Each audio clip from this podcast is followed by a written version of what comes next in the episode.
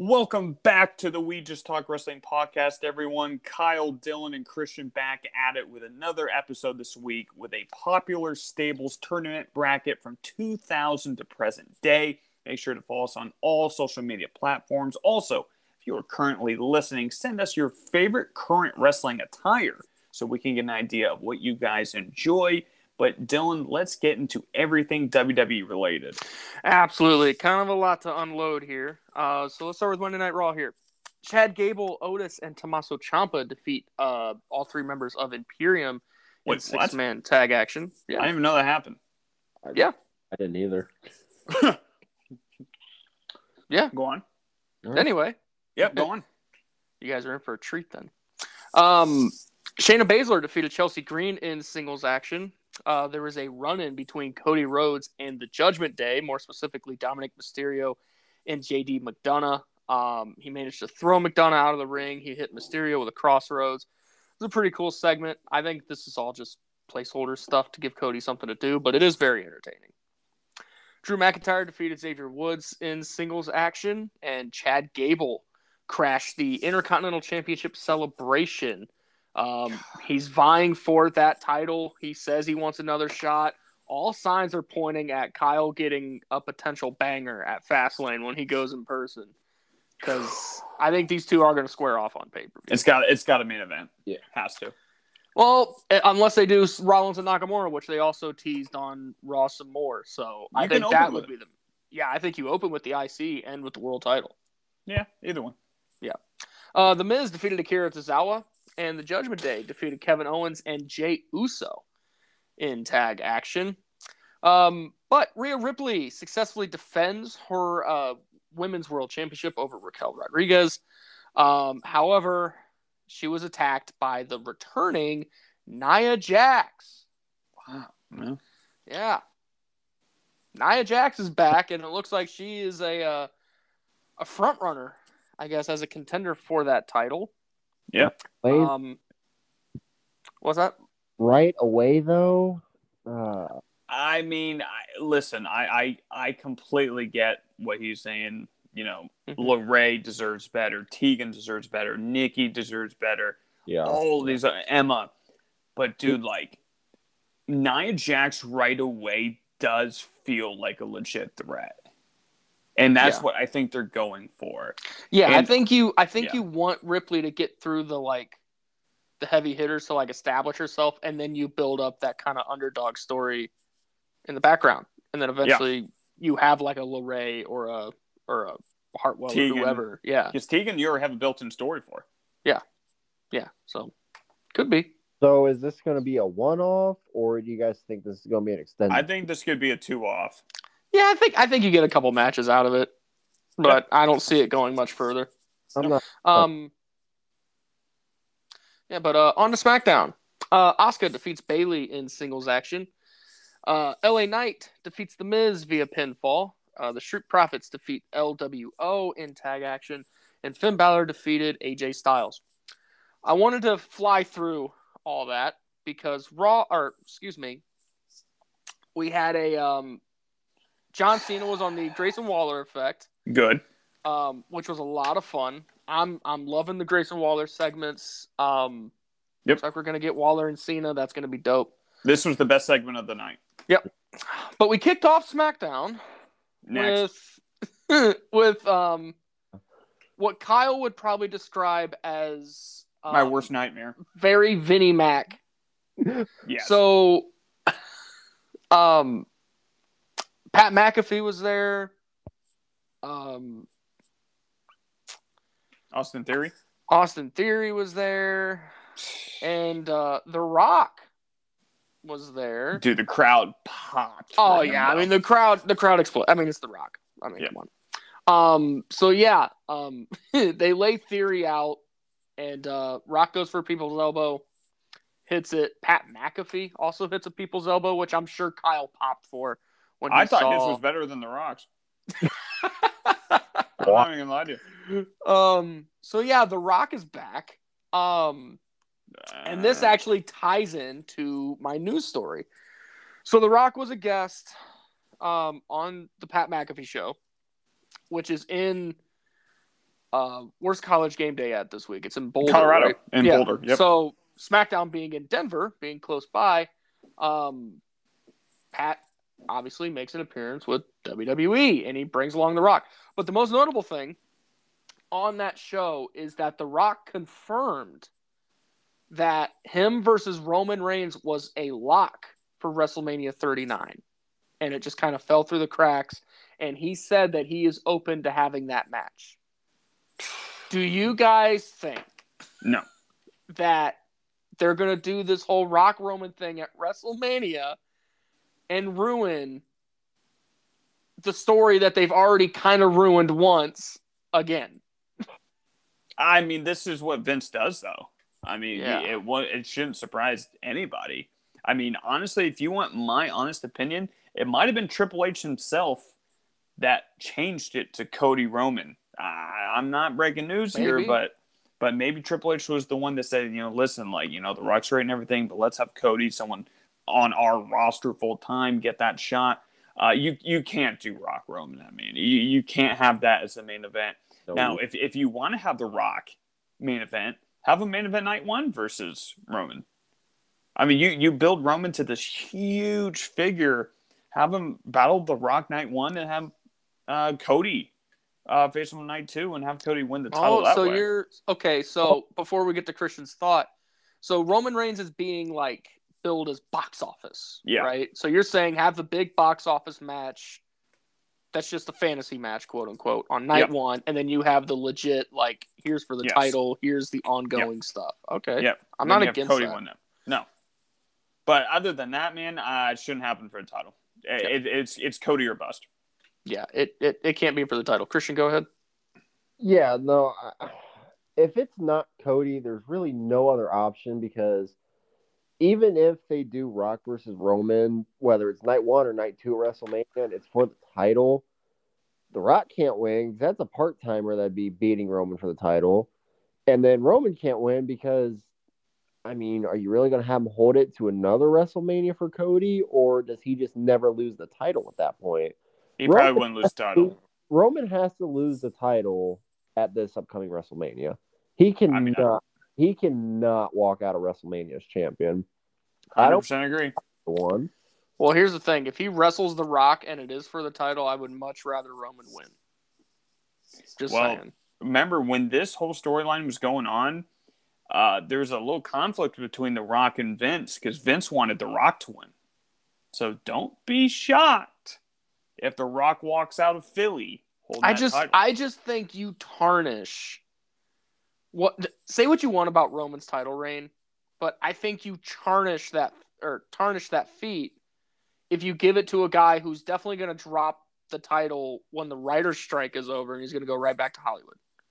That's why I keep saying like I don't want to see John Cena beat Walter for the IC title. I get he's never won it, but like I think that kind of in a way because Cena's not going to be around. The Rock No. wins that title. He's not sticking around long enough No, to have a successful reign to be like Yeah. a good sequel.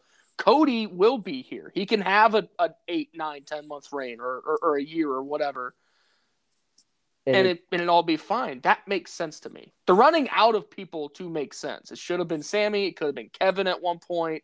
it just should have been Cody. It should Yeah, have been should've- Cody. Yeah, it should have been Cody at thirty nine, and and yeah, But yeah, you just you have to do and Cody Cody, and Cody could have feuded with Brock for that title, and had a nice you know two matches or three matches because you know the whole story with Brock was that he couldn't challenge for the title with Roman as champ. yeah. You still could have done all that with Cody as champion. That's all I'm saying. Yep, but uh, Vince is gonna Vince. this just Yeah. gives flashbacks from when The Rock beat CM Punk for the title at the Royal Rumble. I don't want to talk about that. Yeah, let's not talk about that because That, still leaves a sour, sour taste in my Yeah, mouth. I don't want to go on a rant with Dylan about it, but we're actually gonna head to AEW. Uh, Christian, how'd they do this week? All right, well, let's cover their weekly shows before I get to my news story. Let's start with Dynamite. Jon Moxley retained his international title versus Big Bill in his first title defense in his reign. In a four-way number one contender eliminators match, we saw Britt Baker, Hikaru Shida, Nyla Rose, and Toni Storm. With, of course, Toni Storm picking up the win. If they had any stock in Hikaru Shida, they would have had her won here. Nyla Rose wasn't winning. She was I a w- transitional champion, dude. It's She obvious. didn't need to go about stardom. She needs Yeah. to go stardom. Yeah. But what I don't understand is Toni Storm won this match, but tomorrow night on Collision, Britt Baker is challenging for the title. No, no, she's she's she's challenging for the TBS title. Oh, oh, oh, okay, okay. My bad, my bad. And also, what's the story with that, Dylan? There's no- Um, Statlander hasn't defended the title in a while. she she defended it tonight, We'll we'll get to that. We'll, we'll- but we'll get to that. we'll get- yeah. Hangman Adam Page defeated Brian Cage in singles action. Keeps on taking. God, dude, He's not. on, he's not man. happy about it. Come on, man. My my boy Brian Cage deserves so much better. But go on. I get having Adam Page go over, but if you want to make Cage maybe a potential believable world title threat, beating a former champ like Adam Page would have really shot him here. hmm But they don't have any stock in him, so you No. know.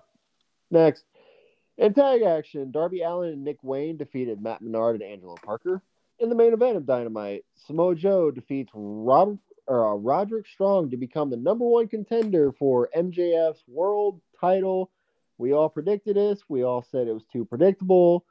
The match be fun, but I don't know if Samoa Joe's walking out with the title. I don't believe he is. Mm-mm. I, No, it's still- it's Adam Cole.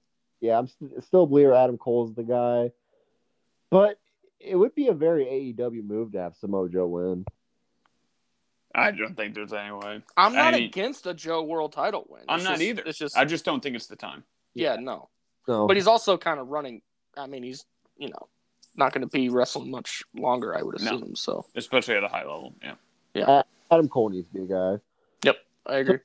On to Rampage. I've got one match, and this match will actually tie into my news story. For the TBS title, Kris Statlander defended her title against Jade Cargill in the main event of tonight's Rampage show, with Kris Statlander retur- or, uh, retur- retaining. Now, here is my news story. Jade Cargill's AEW contract has expired, and she does not plan to resign.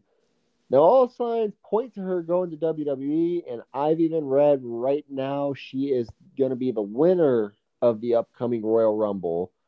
What Whoa. is this fact or fiction that Cargill's going?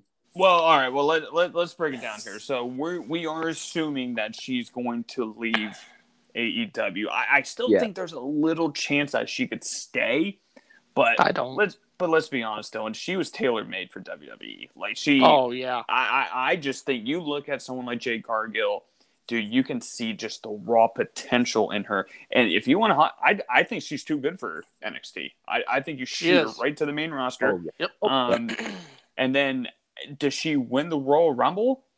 I, I do it more than I would rather have her than Becky.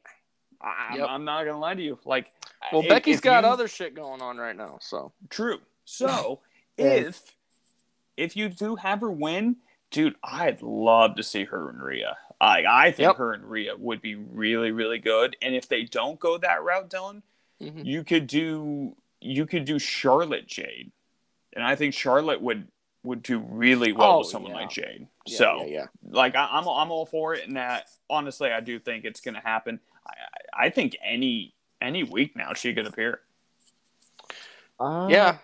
Don't know about any week. I think if he does appear in WWE, and this is all speculation, so we can only make so Yeah. much prediction right now. If she is coming to WWE, I think they hold her until the Royal Rumble. Ooh, I'm- you're thinking surprise entrant winning? and win. Yes. Whoa. That's that's a big risk. That's but- risky. Yeah. Yeah. That's a big risk. But I wouldn't be against it, but but I just don't think with, with Vince lingering, I just don't think it would be something. That would I'm also not against her showing up like on Raw or something a few weeks before and just simply calling her shot. I think or that'd be a maybe badass or maybe as as soon as Rhea beats uh, Whoever. Nia, you have the stare down, and then you kind of go away from it until the Rumble. You could do something like that. indeed.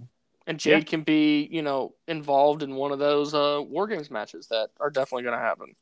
All three of us are are big Jade Cargill fans, and we uh, we do uh, wish the best for her. And I, I do think AEW is just not the best fit for her, just because they prefer work rate. Jade, someone that's going to work a little bit slower style, but it's going to really exceed or uh, succeed with a with a good character. So uh, I, I do Yeah. think AE or uh, WWE is going to be really good for her. But we are going to move on.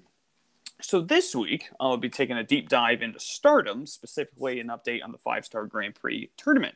We had some banger matches uh, lately. Suzuki beating Nakano, Sayuri beating Mayu Iwatani, and Utami beating Momo Watanabe.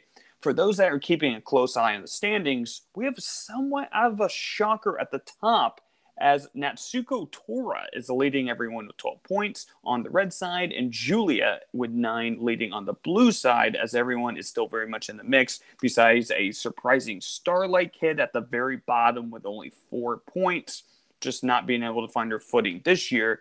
This is a great time of year for Stardom, maybe the probably the best time of year, as I encourage you to keep watching highlights from their YouTube page, as the finals are September 30th, coming very soon, about two weeks away. We also have Mariah versus Mariah May tomorrow, which should be a banger. But starting with Christian, with only limited opportunities left to get some points, would you be okay with Stardom potentially shocking the fan base with taking 32 year old Natsuko getting to the finals, or should a Nakano, a Sayuri, or a bigger name take that spot on the red side? So, so what do you think about you know them taking a massive, massive risk, or do you think they should play it safe? I think if you're Stardom, you're looking at it as this is a good way to build a new star. Nakano, she's made. Sayuri, she's made. I know she's at the bottom right now, so it really doesn't apply to her. But Starlight Kid, she's made in this company. Yeah, None of those names need to win it. This would be a good time to take a big risk, and I'm all for big risk in wrestling. But you've got to make them pay off. If you take this risk and bring up a young face and have them win over a Sayuri or a Nakano or a Starlight Kid, and it turns into nothing, then you missed. Yeah. But Yeah. and if you really want to make headlines, because Stardom, I mean, I get it. They're they're probably big around other countries, but here in the states, it is not big. So if you want it's make a very niche group of people. Yeah. Yeah, if you want to make headlines, I say you got to take this risk. Have a Do you have her win, or just get to the finals? Because the way it's looking like, it's it's either probably going to be Julia or Utami. I think Utami's won twice before, so. Uh-huh. And I think Julia's won it before too. So let's say if it was Julia, and then you, you do take Natsuko, do you, do you have her win and just just shock the wrestling world? I think so.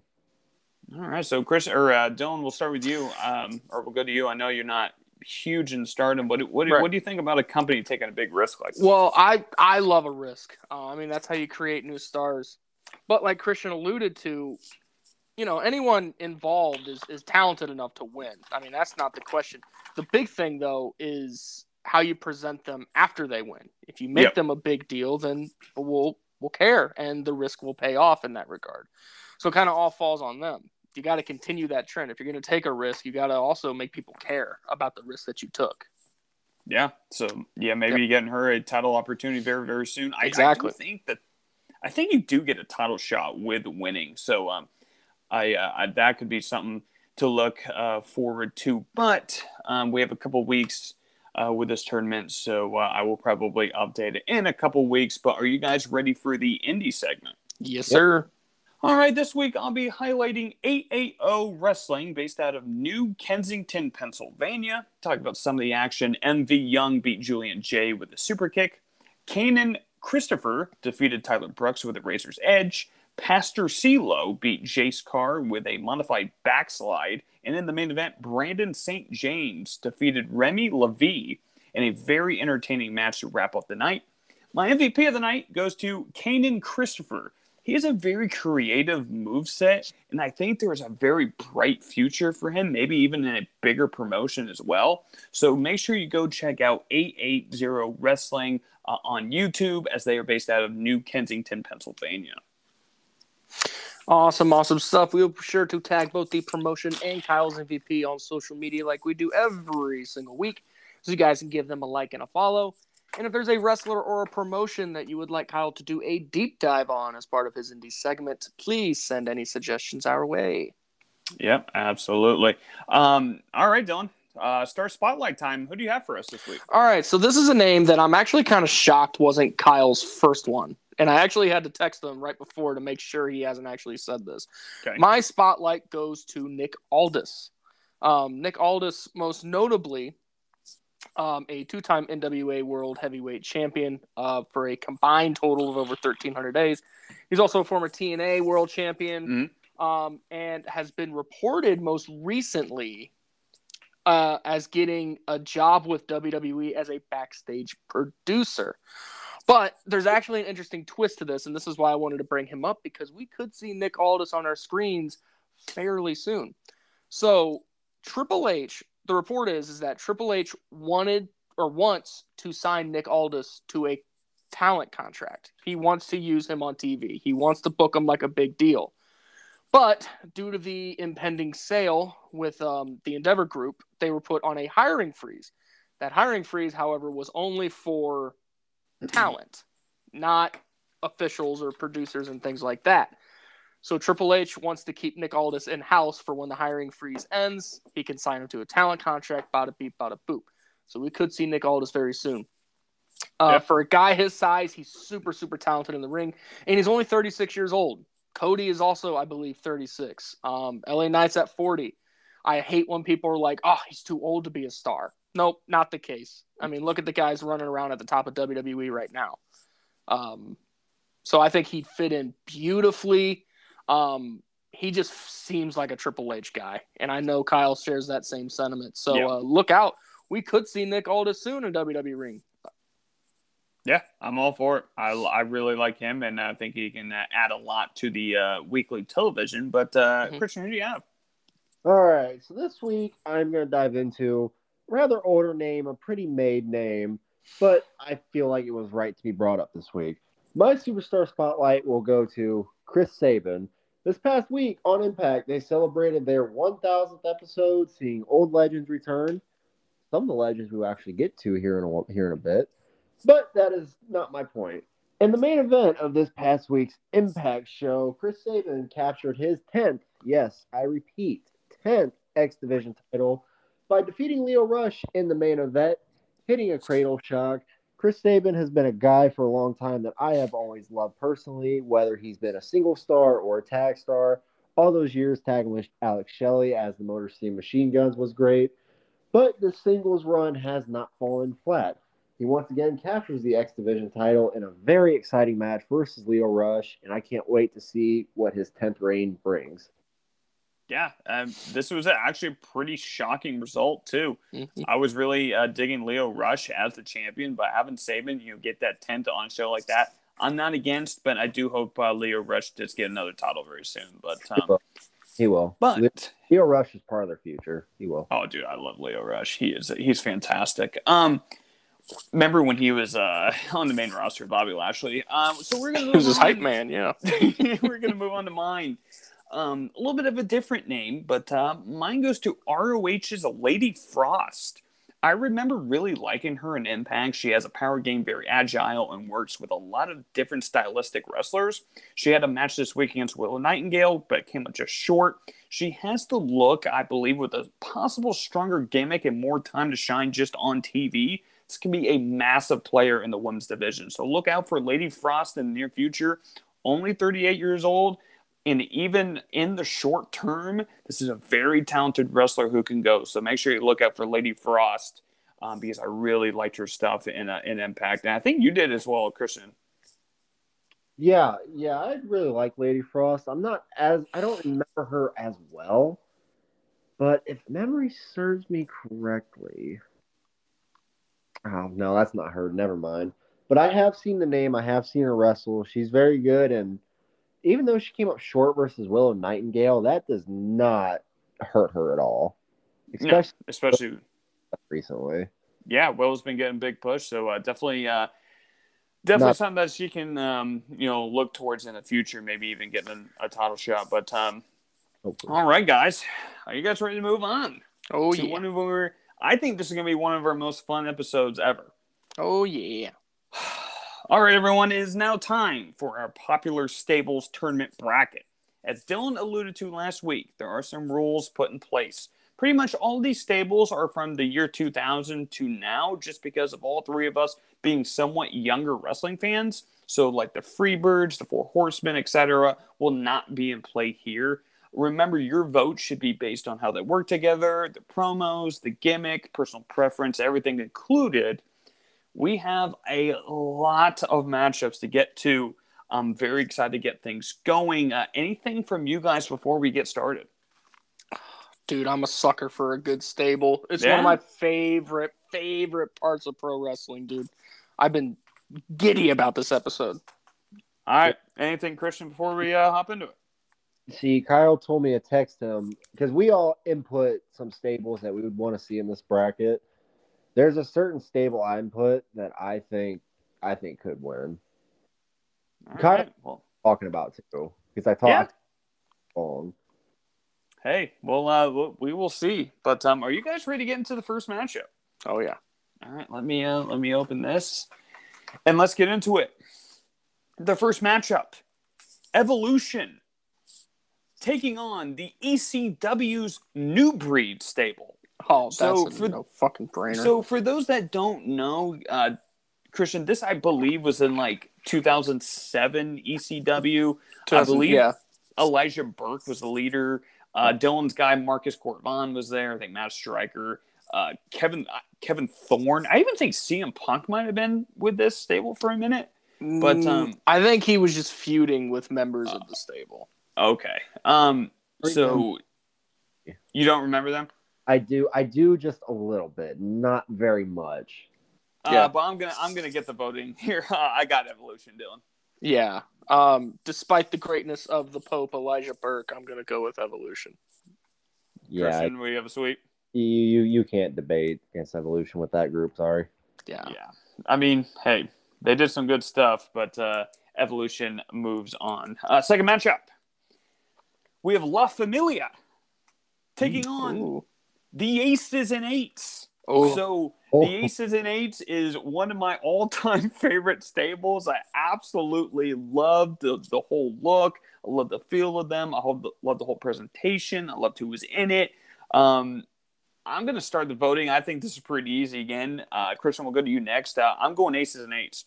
Oh man, aces and eights is my. Oh man, that's prime TNA there. That's when Bully Ray was tolerable.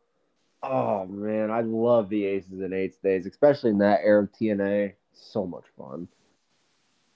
But not taking away anything from La Familia either, because Nope. Edge did some really good stuff. Chavo was spotlighted, so I did I did like that uh, group as well, Dylan. Hard draw. yeah. I mean, La Familia is it was was fine, but to me, didn't really feel like a true team. It more felt like just Edge's henchmen. Mm. um, during that whole thing. Aces and Eights was definitely a cohesive unit. Um, yeah, they great heel stable, very Nexus like, obviously. So that garnered a lot of criticism. But I love the Aces and Eights. I love the Yeah. appeal of it. Um, the biker style leather vest. I thought it was sick. All right, I so remember. we're all. I, I, I still remember when Bully was uh, revealed as the uh, leader. Still one of my favorite swerves in uh, Impact history, actually. So We're all going aces and eights, right? yeah, Tough draw Dude. for Amelia. Dude, we got a for we got a second round showdown with those two teams. Yeah. Um, uh, so moving on, we have the Bullet Club. So uh, oh boy. so this was not specified because there was a lot of like different members Variations. going in and out. Um, I believe Dylan, honestly, my favorite was the one with Devitt, and I think that was the 213 when they first got onto the scene. Yeah. Um, so I, I think we're gonna go with Devitt's Bullet Club taking on the Nexus. So uh, Dylan, we'll let you start. Oh man. Um, it's hard to go again. I mean, regardless of which iteration you pick of the Bullet Club, it's timeless at this point. Mhm. Um, it's it's hard to go against the the great talent that has been you know members of the Bullet Club, but also just longevity. You can just cycle in and out. I think the entity has grown, and I think that's a really cool thing. Um, dude, the Nexus was so much fun. It was such a shitty, shitty ending to that story. but I'm gonna go Bullet Club, man. I'm gonna go Bullet Club. All right, Christian, go ahead. This this one's really tough because the Nexus they had incredible potential, but yeah. like you said, Dylan, they were kind of just done after the loss at SummerSlam 2010. I mean, I, I get the I, I kind of understand that decision now, but it still wasn't a great one, and that really hurt them. Yeah. If they win that match, I think Wade Barrett does eventually become a WWE champion. Oh, 100%. Barrett should have been WWE champion. You could have oh. seen him beat him for the title. Give him a Mania main event, dude. Barrett deserved it at that time. He should have won that year's Royal Rumble, the upcoming year's Royal Rumble, in my opinion, at least. But the Bullet Club, you guys said it. They are timeless. It's it's an evolving group like the group doesn't end. It's there's a Bullet Club now in uh, uh, AEW. It's Bullet Club Gold. There's been Bullet Club in TNA Impact. Mm-hmm. They're all over. Yeah, they're, they're all over the place. It's, it's like one big revolving group, which I like because it's like it never dies. It just grows more. Yeah, it's it's it's about the legend of the name. Yeah, way, which I think is a super cool element to have. If you're affiliated with the Bullet Club, you're a big deal. Yeah. Yeah. I'm going Bullet Club. Yeah, I'm also going Bullet Club. Um, yeah. I'm not taking anything away from the Nexus because I really did enjoy their run, but um, it just left a uh, sour taste in my mouth the way that ended. But uh, you can obviously take uh, thank Vince for that. Yeah. Oh you. yeah. All right, so let's see who the Bullet Club will be facing. Next matchup we have Mount Rushmore. So uh, this was a PWG um, stable. Christian, if you're not familiar with them, I believe Adam Cole, Kevin Steen, and the Young Bucks were the original members. Yeah. Um, and they are taking on NXT's Undisputed Era. This is oh. the only NXT stable, black and gold stable on here. But the Undisputed Era, just because uh, Christian does know a little bit about them. Yeah. Um, they had to be on there. So, um, we'll let you start with the voting. Um, so the Mount Rushmore, that lineup specifically, I know didn't last super long, and the Undisputed Era is the greatest stable I think in NXT history. It's just my opinion. Yeah. Oh yeah. Um. Yep. So as good as that PWG lineup is and the potential that it was, it didn't have the longevity um, or even really the accolades as what all members of the Undisputed Era have. So I'm going to go Undisputed Era, even right, though there's some overlap there. Yeah, absolutely. Uh, Christian, go ahead. See, I haven't seen much of these two groups, at least the Undisputed Era, not yet. I do know about them. I know who's in them. I've seen clips of them. Mount Rushmore lineup though, that sounds tough. That sounds really tough. I mean, the Young Bucks, Kevin Steen, Adam Cole. I mean, these are two Adam Cole led stables. Well, I mean, was Adam Cole the leader of both? Or... He was the leader of the Undisputed Era. I don't think Mount Rushmore had a true leader. No. I think it was just like a just a four piece. See, e- either way, and, and Adam Cole, uh, a stable with Adam Cole in it is automatically going to get a praise for me just because that dude is so fucking good. This just sucks. I haven't seen much of both. Like I've heard of the Mount Rushmore, I just haven't seen a lot from them. Yeah. I've heard. I've heard there's a lot. There was a lot of special things about Undisputed Era. Oh yeah. Yeah, I've heard the stuff about Gargano and Cole Oh yeah. Uh, we'll get to that. What was in the uh, undisputed era? And I'm going undisputed era. Yeah, um, I'm gonna be honest. I really haven't seen as much of the Mount Rushmore stable as I as I would have liked. Um, you know how I feel about undisputed era, so that's where I'm going. Um, as the first part of the bracket is done, you guys ready to move on? Yes, sir. All right. Next matchup, we have the Impact version of Honor No More. So this is with Eddie Edwards, Maria, uh, Kenny King, Vincent PCO, um, Mike Bennett, and then Matt Taven. Tough draw going against the beautiful people. Oh, So, uh, Christian, uh, once you get us started here, Oh, tough draw for Honor No More, and I loved Honor No More. oh, I loved Honor No More too. God, that was such a good group. I love Taven and Bennett in that group. Oh, I, I just love Matt Taven. I think he's absolutely phenomenal. hey, he was on AEW tonight, actually. Uh, him and Ben. Yeah, they were on um they're on Dynamite too. They, they won. They won tonight. Nice, nice. Yeah, yeah. Um, they should be doing more, but that's Yeah. good. conversation. Honor No More was so so good. See, when the Good Brothers, and this is a recent, uh, Mhm. stable. this is a very recent stable. It's just last year. And I think they were only together for a little less than a year. Yep. Oh yeah, they weren't together very long. It was, I think, ten months. Yeah, I think it was like January 2022 to like November, December. Yeah, because then they made the jump to AEW. Bennett got hurt, so they were completely written off, and they just started showing up like more recently. Yeah. A little bit more on Dynamite, good to see. But that whole group as a whole, I mean, there, there's a lot of likable names in that Honor No More group. Kenny King, he's a very likable name. He's been he's been an unsung hero for uh, AEW. I think Maria Kanellis does a great job in her role.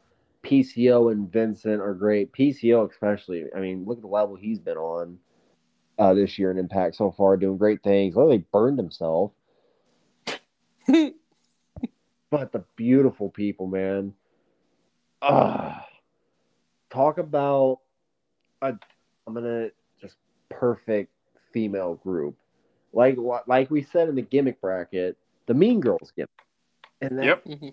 exactly what they were. And they were at a time when women's wrestling wasn't exactly highly thought of to say. But these three women were all so very talented, cut such good promos, and they I'm convinced they lived their gimmick in real life. You get I mean they definitely had you thinking that way. Rightfully so. And um they actually were on Impact this week, by the way, Dylan. I don't know if you Yep. I love the beautiful people too much. I am not voting against them. I'm sorry, honor no more. But I got I love the honor no more. I absolutely loved them, but man, you know how I feel about beautiful people. Yeah. Um, also one of my favorites of all time. Uh, I hate to do it to Eddie Edwards first round, but uh, I'm going beautiful people, Dylan. Yeah, I'm going going. Uh, what's that? I love Eddie Edwards too. Yeah, I'm going beautiful people as well. Um, I do like the all impact round that we just had though. Uh, that was Yeah. pretty cool. Yeah. Um, but yeah, yeah, it's it's it's hard to go against beautiful people. Yeah, right. Let's get into the the next matchup here. Very fitting matchup. Ooh. So, Dylan, we have the Elite taking Okay. on the New Day. so, Dylan, why don't you kick us off? Elite New Day. Who do you got?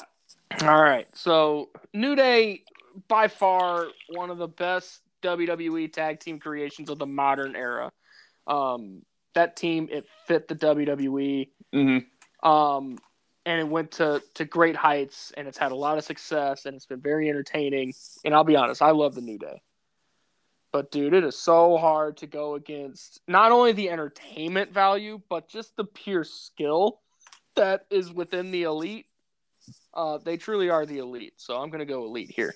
Yeah, uh, I'll go second. Um, this is actually a tough one for me because I know I love the Elite. I just prefer all of them separate.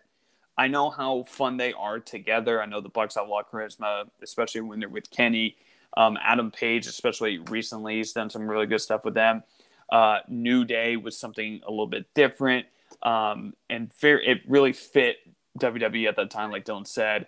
Um, man, dude, I, Christian, I, I'm going to make it difficult for you. I, I'm going to go New Day and tie it up, tie it up Wow. one to one because uh, I, I I love the elite. I do. I just prefer them separate, and I, I, I think honestly, New Day had uh, their impact. Man is uh, is very historic. So uh, I, I'm going New Day.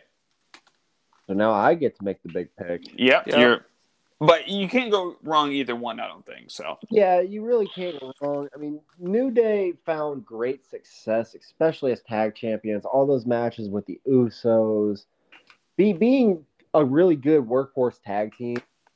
Say what you want about their gimmick. They're, it's not a serious gimmick, but with those three guys, it works. And those are three talented workers. Yeah. Great. He's been doing this for 20 years. Xavier Woods, he's underrated. Big E, I mean, say what you want about him as a wrestler, but what happened to him was absolutely terrible, and he fit that perfectly. They were just a great fit. Found great success doing it. The elite, I mean, those are four just incredible workers. I mean, you got Kenny Omega, he's top three wrestler every single year. The Young Bucks, best tag team in the world. Adam Page isn't a slouch all four of those guys can put on banger of a matches, whether they're teaming together or separate. I mean, Kenny Omega, who can't Kenny Omega wrestle? Who can't the Young Bucks wrestle? Adam Page has shown he can wrestle pretty much anybody. and those are two of like both those stables are towards the top of their respective companies. Oh yeah. Yep. Like the New Day, they're not num- the number one stable in WWE, but when all together, they're top three. Yeah. the elite, I think I think they are the best stable in AEW. I'm sorry, Blackpool Combat Club, but I give that honor to the elite. But between these two, ah, you can't go wrong. I can't vote against the pure talent of the elite. All right. So you are going That's- only. That's just so hard to vote against. That the elite are just so talented. Not taken away from the New Day though. All right. So the elite move on, and unfortunately for the elite, they have a very tough matchup in the second round. But we're going to move on. You guys ready? Yes, sir. Yep. All right. We have the Judgment Day taking on TNA's Fortune Oh, with AJ Styles as the leader. Uh, Dylan, why don't you kick us off? oh, this is hard. I love Fortune. Um, I love the gimmick. It was very Ric Flair. It was the perfect. You know, when Rick retired and then came out of retirement, um, I think this was the perfect gimmick for him to have in TNA. Like I said, it's just it's pure Ric Flair. Fancy suits, nice jewelry, great. But man, dude, I love the Judgment Day. man, I love the Judgment Day. There's a lot of talent there too. Um, you know, Balor is is a great in ring talent. Um, Priest has really, really developed. Great talker. Um, yeah, great talker. Great, probably the best talker in that group. Um, Rhea turned into a megastar uh, Royal Rumble time, and then had the great match at Mania. She's been an okay world champion. I think it's more just booking, not Yeah. so much her, but that's all right.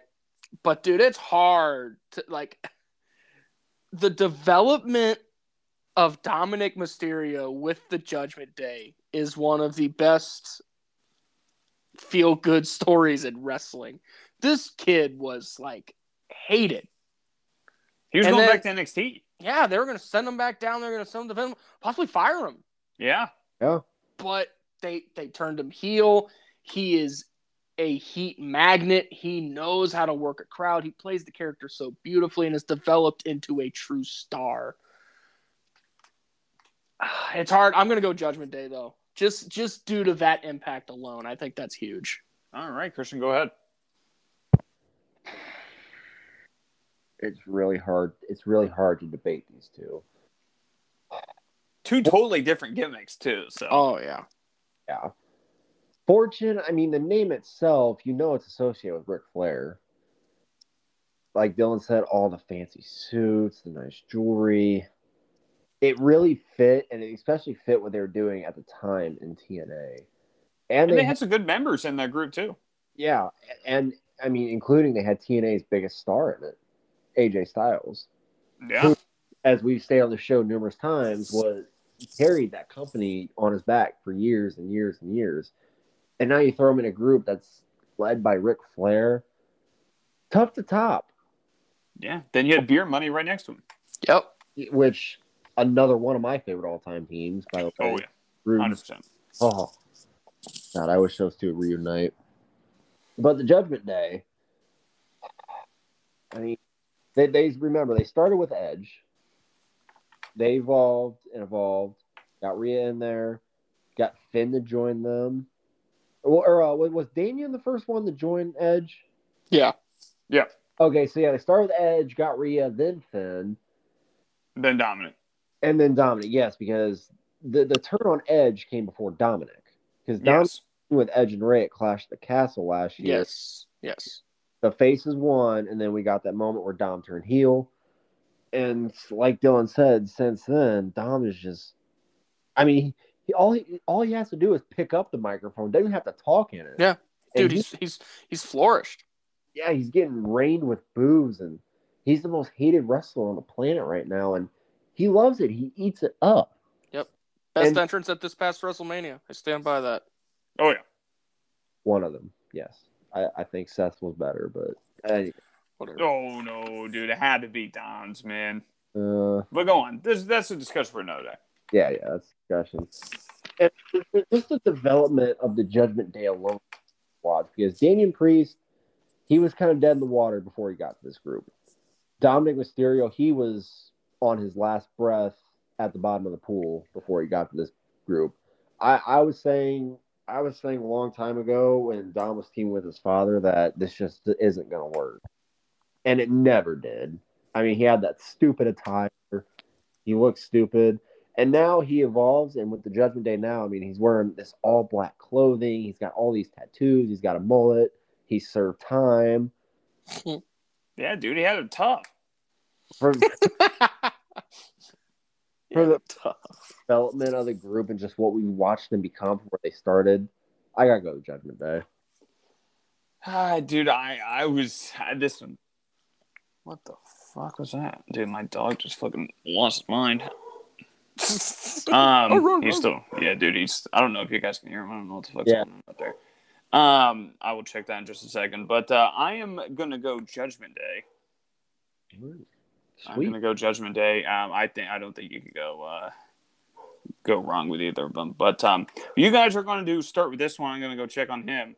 Um, we have TNA's Decay. Oh boy, uh, taking on the Core. WWE's the Core.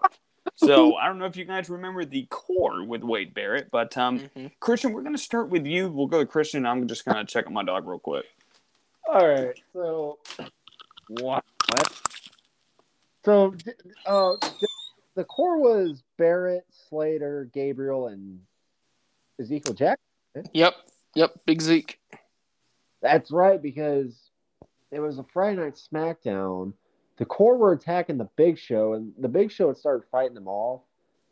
And then Ezekiel Jackson comes out of nowhere and takes them out. It's like, because this was because this was when the whole new Nexus thing was going on on Raw. Yep. So they added their rival, I guess, the core on SmackDown. I, I was never into it. I mean, Decay, you know who Decay is, right? Yeah. And they're this dark character that come out in this dark, ominous music. God, I love them. Oh Really- yeah. Yeah. Cool gimmick, really cool um, presentation. They're not booked very well in Impact, I will say. I, I think they're one of the rather wor- worst booked uh, stables in wrestling right now. Just because I don't know, it feels like they lose every match. But I'm not going to hold that against them because one, I was never into the core. I never cared for them. I'm going to go Decay on this one. All right, doing good. Yeah, to me, this is kind of a no-brainer. I'm going to go Decay as well. Um, yeah, the core was just. I think all the momentum had died the way they they kind of treated Wade Barrett with the whole Nexus stuff, and him leading another group just was just off. Yeah, Yeah. so I'm going to go Decay here. Yeah, I mean, you guys know how I feel about Decay. Um, this was pretty much the start of the Rosemary character. Um, I, I think Decay, when we think about Decay, we really talk about that early, I, th- I think it was 216, 217, um, with Abyss, with the Crazy Steve, with those three. Um, just the transformation of all three of them and just how it started. Dude, that Marilyn Manson song that they had, oh, dude, that was fucking fire of a song too. Um, obviously, I'm, I'm going. Uh, I'm going Decay, but uh, honestly, the core, I don't think as bad as uh, but people said. I, I do think they just gave up on them a little too quick, in my opinion. Yeah. thing about the core, I mean, they set it up just to have that rivalry. That never Yeah. happened. I thought they had a If they did, I don't remember it. I don't remember them ever feuding. No, I don't either. War. They had one. Because I remember Barrett feuded with Punk for a little bit, but then he formed the core on SmackDown a little after. Yeah, because he was originally on Raw, went to SmackDown, formed the core, got Ezekiel Jackson to join it, which I never understood. Yeah, which just led to Ezekiel Jackson beating Wade Barrett. made no fucking sense. Yeah, for the Yeah. IC title. I don't even remember that. But uh, Ezekiel yeah. Jackson's also the last uh, ECW champion in Yep. History. Yeah. I do remember that. Yeah, he beat Christian. Yep. Um, yeah. So uh, Decay moves on there. So that is the left side of the bracket, boys. All right. We're going to the other side. Do. So we got the bloodline taking on TNA's the Bromans What with the Robbie with, with Robbie E, Jessie Godderz, and my boy Zema Ion or DJ Z as I like to call him. um, I, yeah, man, I listen. I love the Bromans. I think Robbie E was absolutely one of my favorite things in that TNA Impact kind of crossover that they were having. I remember very vividly for some reason they were feuding with the menagerie that was that like clown looking group with mike knox was the was Yeah. the leader and he had that mask on. God. dude so that was a and, robbie he was afraid of clowns so he couldn't be in the match. I mean, I, I mean that's just top stuff. I mean i really like the bromans uh, it's just tough pull man. Tough pull i'm going bloodline. Uh christian what do you got? Yeah, it, it is a really tough pull because the bromance was definitely different. Definitely something I don't think any three of us had expected to ever see in wrestling. especially with those three but Yeah, which is more shocking to me. But I mean, you put them with the bloodline, and especially 2023. Well, I mean, it's no longer a thing, but especially 20 with Zayn at the peak, dude. Oh, oh. I mean, that's a tough one. cinema TV, especially when it got to the Triple H era, and Yeah. it's still going. It, it, Yeah. the, the story's not done; it's still going. Yeah. yeah, it's still lingering. All right, John, what do you got? Yeah, I'm not spending a ton of time on this. I'm going to go Bloodline. Um, I think it's a no brainer. tough Yeah. pull. Yeah, love the bromance though. Love my boy Robbie E. Um, moving on, we have the Authority taking on the Immortal from TNA. Dylan, what do you got? Oh, one of my fondest memories of watching TNA in that era was Immortal debuting that god awful, strange looking Jeff Hardy title when he became world champion the first time. Um, and that promo that Hulk Hogan cut, you are immortal, my brother. And he was like, to the greatest heavyweight champion of all time. Really? Jeff Hardy, the greatest heavyweight champion of all time. Well, we love Jeff. The Oh. authority, yeah, the uh, 15 minute promos to kick off every Raw for two years straight definitely outstayed its welcome. Um, but there were so many cool storylines with the authority, and I feel like those immortal storylines. There were some good moments, I will say, a lot of great members as well, but they always felt kind of forced and not super welcomed. It was also in an era of TNA that people started to sour on the product because it was being taken over by Eric Bischoff and Hulk Hogan. It was basically just becoming WCW. Yeah. It's Hulk a yeah, it, was, it basically just became WCW, and all the charm that TNA had kind of died. And in a lot of ways, this group is is always going to be associated with that. Yeah. The Authority, it's much different. There were so many good stories. Um, I think of Survivor Series that that match, Dolph Ziggler becoming a, a star very briefly because of it, and um, yeah, the Triple H and Sting stuff was a lot of fun in that era too. It's it's yeah, I'm going Authority. Yeah, I'm gonna go second. Make it quick. Um, I didn't mind Immortal, especially at the beginning, but um, the whole Hogan promo all timer. Um, I'm going authority here, uh, Christian. Wow, you're voting for a Triple H led faction. Yeah, I mean, I usually don't do that. He but- also voted Evolution too. I'm shocked he went two for two. Yeah. Wow, two for two on Triple H led. I wonder who's I'm gonna not, I'm not biased sports or anything, but I, I was going the ways, but you're going what? I was going the authority. All right. So Dylan dying and my dog going nuts here in this episode is is definitely something um, very interesting. Can't wait to see what happens to Christian. But um, Wow. but uh, Sorry, The- guys, I was just fucking dying.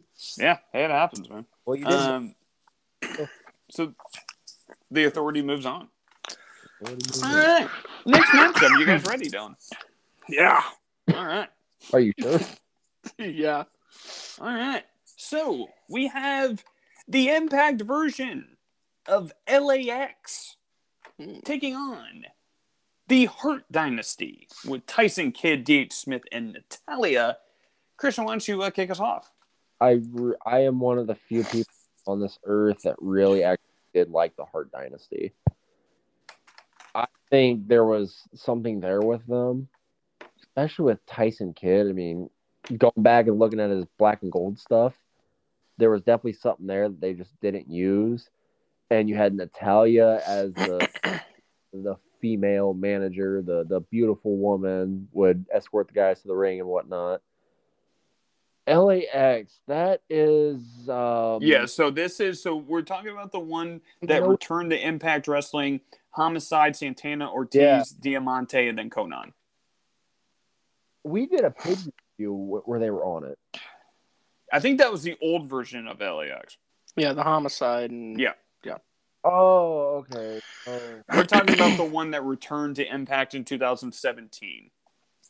oh well, the original LAX was better. Yeah, Oh, I- I'll tell you. didn't. I don't know. I, I don't know. I think I like the newer version. To be honest with you. I don't know.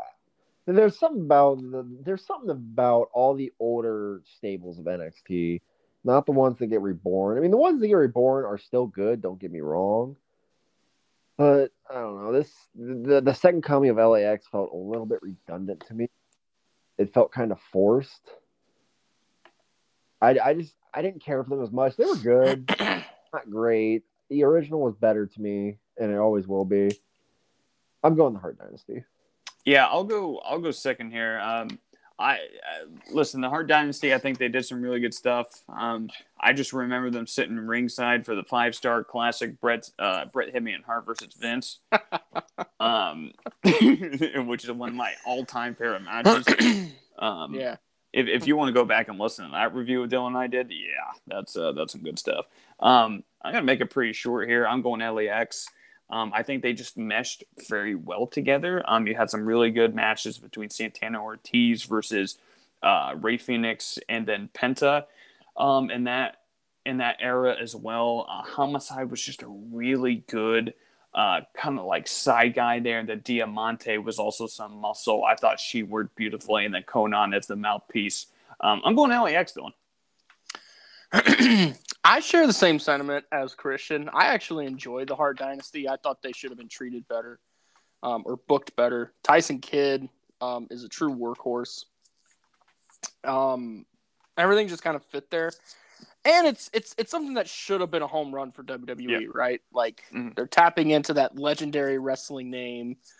Um, like it, it it should just be money. Um, and I think it's just how they presented it. I'm not quite sure but for whatever reason, it just didn't take off like it should have. There was so much potential there, and it just Oh. didn't didn't go.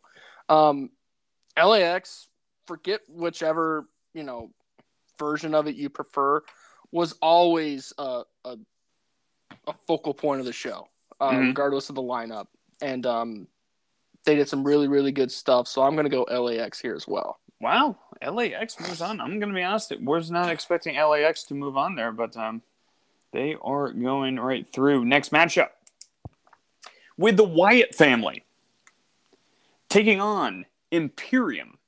Ooh, So, um, Christian, why don't you kick us off? Too soon, man. Too soon. I really have. I really have to talk about the Wyatt family now.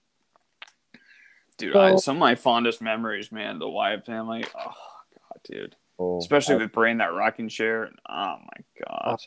Rocking chair, the bucket hat, the lantern, the mask. Talk about a true dark and horrifying stable, which I said this a few weeks ago about Bray Wyatt. May he still rest in peace. We're still grieving over his loss. You you you forgot you were watching a pro wrestling show whenever the Wyatt family was on TV, just because of how horrific they were. All this, they they were the supernatural group of WWE at the time. Rowan, Harper. And I think that group kind of got done a little bit dirty.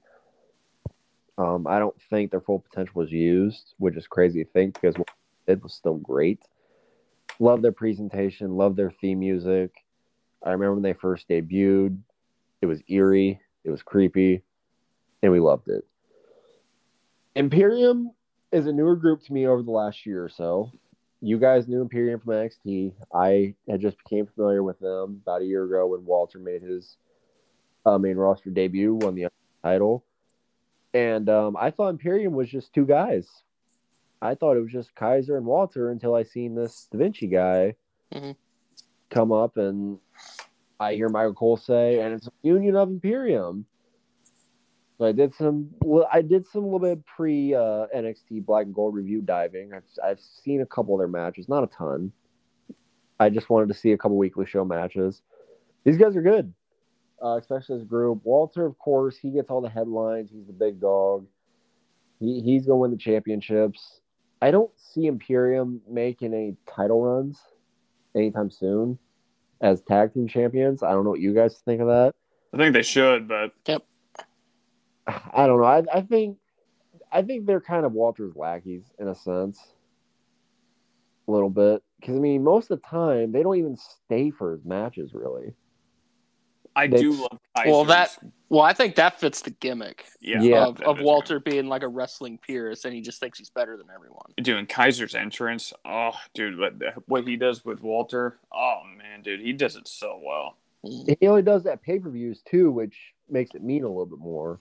Yep. Not a annoying thing like Ricardo Rodriguez was with Alberto Del Rio. It's Ricardo. a special moment, and Kaiser just absolutely killed it. And by the way, was his name like Marcel Barthel in NXT? Yep. Yeah. What? Uh, Vince. Vince, to be honest, I don't hate his new name. It's it's, It's not my it's- favorite, but It's grown on me. Um, I still other one's call. Walter Walter, but yeah, yeah. Between the two, it's hard to it's hard to pick against the Wyatt family. I'm sorry. I'm yeah. going- Um, I I love Imperium. I love what they do. I know what they did in the NXT UK. Um, know what they did in Black and Gold. Dude, I I think these three can absolutely dominate WWE right now. I think they're that talented. Um, I think the gimmick works. It's just hard to go against the Wyatt family, Dylan. That's where I'm going. yeah, yeah. I love I love the uh, Imperium gimmick. I wish the other two were utilized more, um, because it does sometimes feel like it's just Walter and his sidekicks. Mhm. Um, and if you presented the other two as like a legitimate threat in the tag division on top of Walter with his historic reign and potentially world title reign, rumors are saying, um, I think you have a true dominant stable there if they just pull the trigger on that. But you guys both know I'm a fan of the spooky stuff, and the Wyatt family uh, definitely has some spooky stuff going on. So I'm a sucker for that. Um, that Bray Wyatt character, by far one of my favorites. Um, so I'm going to go Wyatt family. Yeah, so the Wyatt family moves on, going to the lower part of the bracket on the right side. Legacy taking on TNA's British Invasion with Doug Williams, Nick Aldis, and Rob Terry in that um, in that team. Um, I really liked the British Invasion. I really did. I, I think they had. Um, I think they were around 2009. Yeah, Um, I think they debuted when they actually uh, attacked LAX, if I remember correctly. Um, I, I think they only lasted around a year, year or two, and maybe they had a realliance in like NWA or something like that. Um, I really like the British Invasion, but let's be honest, Legacy was absolutely incredible. So Uh, I'm going Legacy, Dylan. Where are you going? Yeah, I'm going Legacy as well. This is kind of a no brainer. Randy at this time was regarded as one of the best on the roster. Was going through this like kind of new resurgence toward the top of the card. The bald head phase. Yeah, the the the best Orton I think we've ever gotten. Um, and then Rhodes and DiBiase, great team. We obviously know what Cody Rhodes became, so all worked out. I'm gonna go Legacy. Yeah, pretty easy, uh, Christian. I think. Hey, uh, what did DiBiase turn out to do? Um, him and Brett Favre are in a lot of trouble together. So They formed a tag team. yeah, Yeah. they're gonna take on Adam Sandler and Chris Rock in the Longest Yard too, most likely. The longest yard. too. Uh, the longest yard. Longest yard. Ah, dude, even both of them. These the original one's great, but dude, Oh, yeah. Adam Sandler one is oh my god. Yeah, I, I would also go legacy. I mean, Randy Orton, my favorite all-time wrestler. At the, at the time, he was at the peak of powers. It's really hard to debate against Orton. For, and Cody Rhodes, I mean, we didn't know it in 2009, but the megastar he is now. Yeah. You know, legacy. All right, all right. So Legacy moves on. Who will they be facing? Starting with TNA's Team Canada, taking on TNA's the main event Mafia. So uh, Christian, why don't you uh, kick us off? Who TNA's best? Um, the name itself, the main event mafia, should just speak right there. I mean, come on. And we we reviewed main event mafia, right? Yeah, I think so. I know we've done Team Canada. We've done one of Team Canada. I remember Storm and Roode being in that group. Those are those are the two main guys I always remember, just because Team Canada felt like it was ran by Storm and Roode when they were the Beer Money tag team. But even then, they were Team Canada. Also had Eric Young too. Yeah, Eric Young. It- Yeah, because that was when he was uh doing the whole like. We reviewed this once. Yeah, he was with Scott D'Amore. Yeah, because he like tried to tag in the referee. Yeah, he also tried to wrestle and lock up with a bunch of refs too. So which was comical, but ah, these are two of TNA's best, I think, in my opinion. Team Canada's very underrated. They are, but yeah, it's hard. It's hard to go against Main Event Mafia for me. I'm going. All right, Man- Dylan, go ahead. yeah, it's it's Team Canada was great, but when you're talking TNA stables specifically, um, main event Mafia is normally towards the top of that list, and rightfully so. So I'm gonna go main event Mafia. I'm going right there too. Main event Mafia moves on. It's gonna be a fun second round matchup. But to um two more in the bottom of the bracket, we got the Hurt Business taking on the Straight Edge Society. So Dylan, uh, why don't you kick us off? this was this is this is tough. Um, I like the Hurt Business, but it kind of fizzled out. Bobby Lashley was obviously the star there, and even though with the Straight Edge Society, Punk was obviously the focal point of that group, I feel like cohesively, Mm. um, they worked better together. And um, God, dude, they, they it was it was such a good gimmick to get hated. I Um, loved it. Yeah, yeah, and and Punk, I think he said in this documentary at one point, people thought like they were comparing him to the devil. Like it, it got over as a true like heel stable. WWE ruined it because Vince always does, but um, yeah, I'm going straight edge society here. Yeah. I'm gonna make it short, sweet. Uh, Straight Edge Society. Christian, do you have any uh, pullback on that? uh, I'd be going Straight Edge Society too because it fit Punk's true lifestyle. Yeah, yeah, it was just an amplified version of of the lifestyle he already lived. You know, Yeah. the whole uh, whole straight edge stuff. Yeah. So The promos All right. too. great. Oh, the sermons, awesome. The sermon in the Rumble, dude. Oh my god, that was awesome. I can save you. Yeah, it was great. Yeah, that was- dude. To end. Oh, God. Uh, so this is the last matchup. We have D-Generation X taking on the Shield. So um, this is could be potentially the finals, but we're getting it in round one. Uh, Dylan, why don't you kick us off with Shield DX? Dude, fuck. I'm just gonna rip the band-aid off. I'm gonna stick with my gut here. I've said this is one of my one of my favorite wrestling teams of all time. I'm staying by that. I'm going the Shield. Wow. Okay. Okay. Go ahead, uh, Christian. Go ahead. Oh man, this is finals worthy.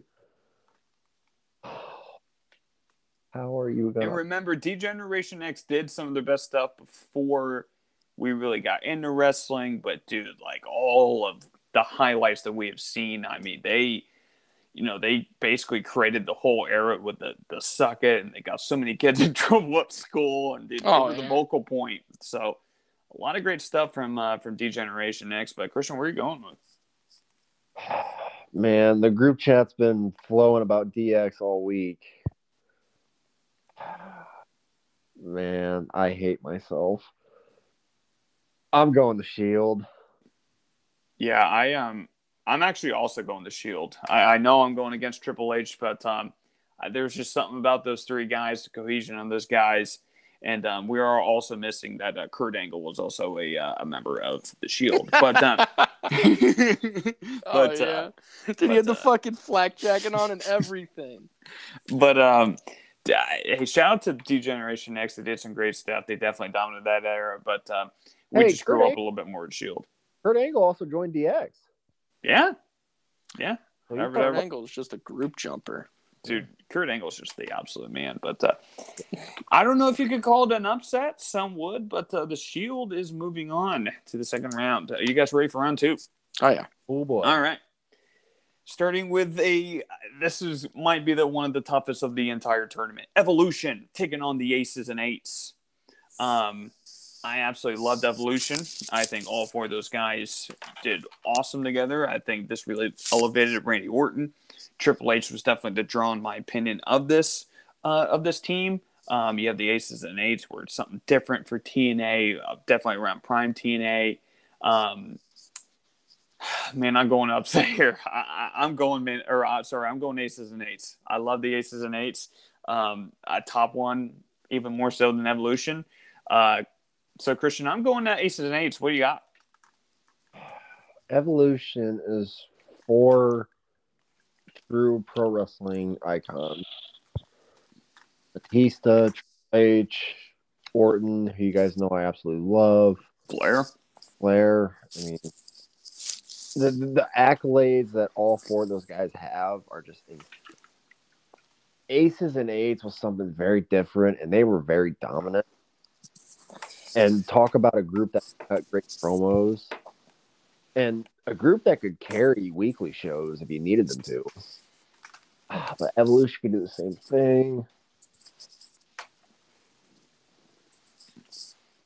It's it's hard to go against Evolution. All right. So Dylan, a one to one. Yeah, I I love the Aces and Eight stable. It was new to TNA, but it wasn't really new, period.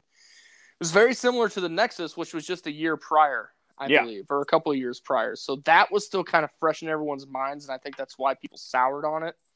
The thing about Evolution is even though it shared similarities to like the Four Horsemen and things like that, um, it was also unique in the sense that you had truly the past greatness of Ric Flair at that time was, you know, 16 time champion, Hall of Famer, whatever. You had the present greatness of Triple H, who was in the prime of his career in that heel run. And then you had the future, which was Batista and Randy Orton. And truly, they were the future. Both those guys, several time world champions. Batista's now a mega star due to the, the Guardians of the Galaxy stuff. Um, it served its purpose, right? The goal was to get the younger guys over while keeping the older, more established guys. Um, I don't want to say relevant because that sounds kind of rude, but I can't really find another term. Fresh. Remember, Um, Batista wasn't even supposed to be here. Oh, it's supposed to be Mark Jindrak. Wow. Just think of how different that would have been, or what Yeah. that could have done for Mark. Yeah. Um, so I'm going evolution here. Just All it, it- to me, it's no brainer. Really? Yep. Really, dude. I, I I thought it was a no brainer aces and eights, but uh, evolution moves on. no, Uh, very much deserved though. no brainer either way. Yeah, I, I don't know. I, there's just something about the aces and eights that just I just loved them. But um, we're gonna move on. Bullet Club taking on the undisputed era. Christian, why don't you uh, kick us off? Another tough one. The Bullet Club is kind of the OG for me, and I I love how they constantly evolved. But from everything I've seen from the Undisputed Era, and which hasn't been a ton, I want to add because I'm trying to, you know, save that stuff for the rest of our review. But like, I'm anxious to see more, and like, I have thought about jumping the gun a few times, but you know, I'm gonna be, I'm gonna play it right. But from the clips I've seen of Undisputed Era, it looks incredible, and I haven't seen any takeover clips yet. If that tells you anything, Just wait. I gotta go with Undisputed Era. Yeah. Um, Dylan, I love the Bullet Club. I loved what Finn did um, in the uh, in the Bullet Club. There's a lot of guys that he elevated with there. Um, I'm trying to think of some other guys. Um, I, I think he I think he teamed with a guy named like Taguchi or something like that, and then like they were performing partners, and then they had a big rivalry. Um, and then uh, Bad Luck Fale was was also around there. A lot of great stuff in the Bullet Club, but um, you had everything. You had the pro wrestling aspect of the Undisputed Era. You had the comedic aspect of the Undisputed Era. You had the leader in Adam Cole. You had the great tag teams. You had the North American champion. It's just that group had everything you wanted, Dylan. So I'm going to Undisputed Era. Yeah, I mean, as as great as the Bullet Club is, and the idea of having a more evolving group as opposed to just one set, I think what does set a good stable apart from the rest is stability and consistency. It's seeing the same group of people at the top all the time and Yep. evolving within themselves instead of just swapping out members. All the Undisputed ever did was really add a member. Yeah. Yeah. Um, but those four peak NXT stuff, I think, um, and so far as of now, the greatest stuff that those four Yeah. gentlemen I think have done in their Yeah. careers. I do too. Um, that's it. Yeah, it's hard to go with against the undisputed era. I, to me, it's to me, it's not even as Yeah. close as I think you might think. Yeah, I, I'm right there with you. I'm going to Undisputed Era. I can't wait to see what they do in the takeovers. Uh, so we're gonna move on. We got the elite taking on the beautiful people. Um, Dylan alluded to in the first one about no brainer. I think this is a no brainer. I don't think it's close. I'm going beautiful people. Um, wow! I don't. I personally don't even think it's close. I think they're in another galaxy than the elite. Um, when you think about a top-notch stable, I'm going beautiful people all day long. Uh, Dylan, who do you got? I don't think it's a landslide, but I am going hot take. I'm going beautiful people as well. The elite, ton of talent there. There's no doubting it. Oh yeah, no, no, no. I'm Um, just talking about but- yeah, everything but it- meshing together. It yeah, feels like it's a group of individuals, Mhm. whereas the beautiful people was a true team. I Yeah. think, and that That's gimmick what I mean worked that. Yeah. perfectly for them. Um, no one's denying the elite's greatness, but I prefer Kenny Omega by himself. You know, Yep. like Kyle said in the first round. Um, I prefer the Bucks and just tag matches. I prefer, you know, Adam Page. Like, you know, you can go on and on. Um, so yeah, I'm gonna go beautiful people in an upset. All right, go ahead, Christian. Yeah, I, I agree with what everything Dylan said. As good as a group as those guys are together, you're right. I want to see Kenny Omega face MJF one on one. I want to see the Young Bucks versus FTR. I want to see Hangman Page versus whoever one on one. As a group, they're fun. Don't get me wrong. I love seeing them as a group, but they're all better off on their own path. I Yep. think. And the beautiful people, I can never praise them enough. I just I can't stop their praise. I love all of them. I'm going beautiful people. Yeah, they're going very far. Uh, so beautiful people move on. We got the Judgment Day taking on Decay in the next matchup. Um, p- kind of similar when you think about like the dark aspect of each of them. Decay had a little bit more demonic, especially with Rosemary. Um, I love Damien on the mic, but I think Rosemary definitely edged him out when it came to the promo battles. Um, then you had this creepy, mysterious, you know, uh, Crazzy Steve come on um, when he came out of the menagerie, and then you had Abyss, even a more demonic character um, that that he had going against the Judgment Day. That you know everyone they're finding their stride right now. Um, again, I listen, man. I, I kind of think they're starting to do their own thing in some ways. The Judgment Day. Um, I know they have tag team champions. I know they have you know Dom, but it just feels a little bit not as like top knit as they used to be. Um, can't go either way here. I'm actually going Decay in an upset, but um, Christian, who you who you going with? I'm going a little bit of hot take. I think this is a no brainer. I'm going Judgment Day. All right, Dylan, go ahead. In a close battle, I'm going to go Judgment Day as well. Um, I just I just can't help but praise the development and the redevelopment of guys like Finn Balor.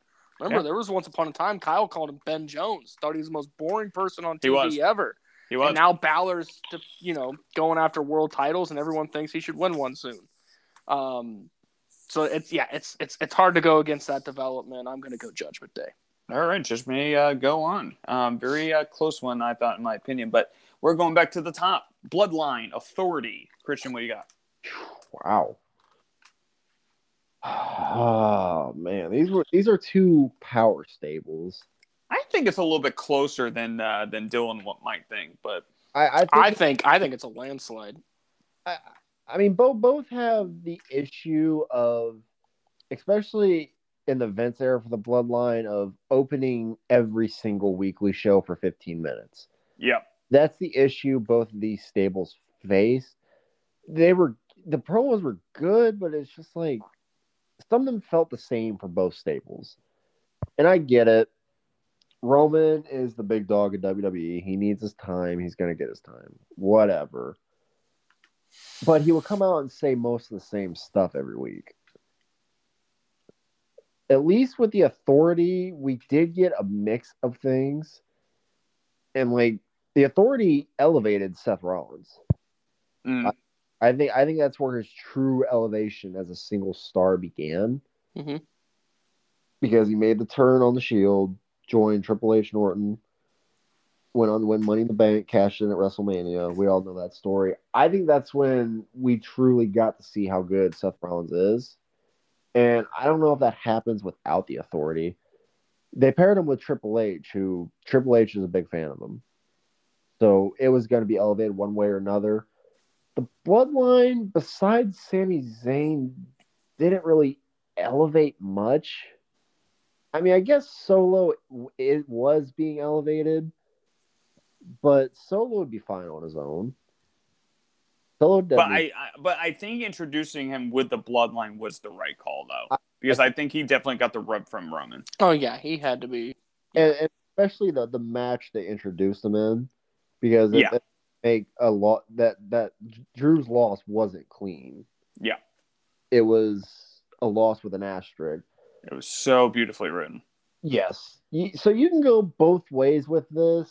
I'm going to give a well, very slight nod to the bloodline. Yeah, I, I I think this is actually decently close, but um, same as saying Bloodline, love it. Going Bloodline, Dylan. You're Yeah. going Bloodline too. No, I'm Oh. not. Um. All right, so why why should you why should we change your vote? All right. So I'm not denying the greatness that is the Bloodline story. Okay. But I feel sometimes it's very start and stop.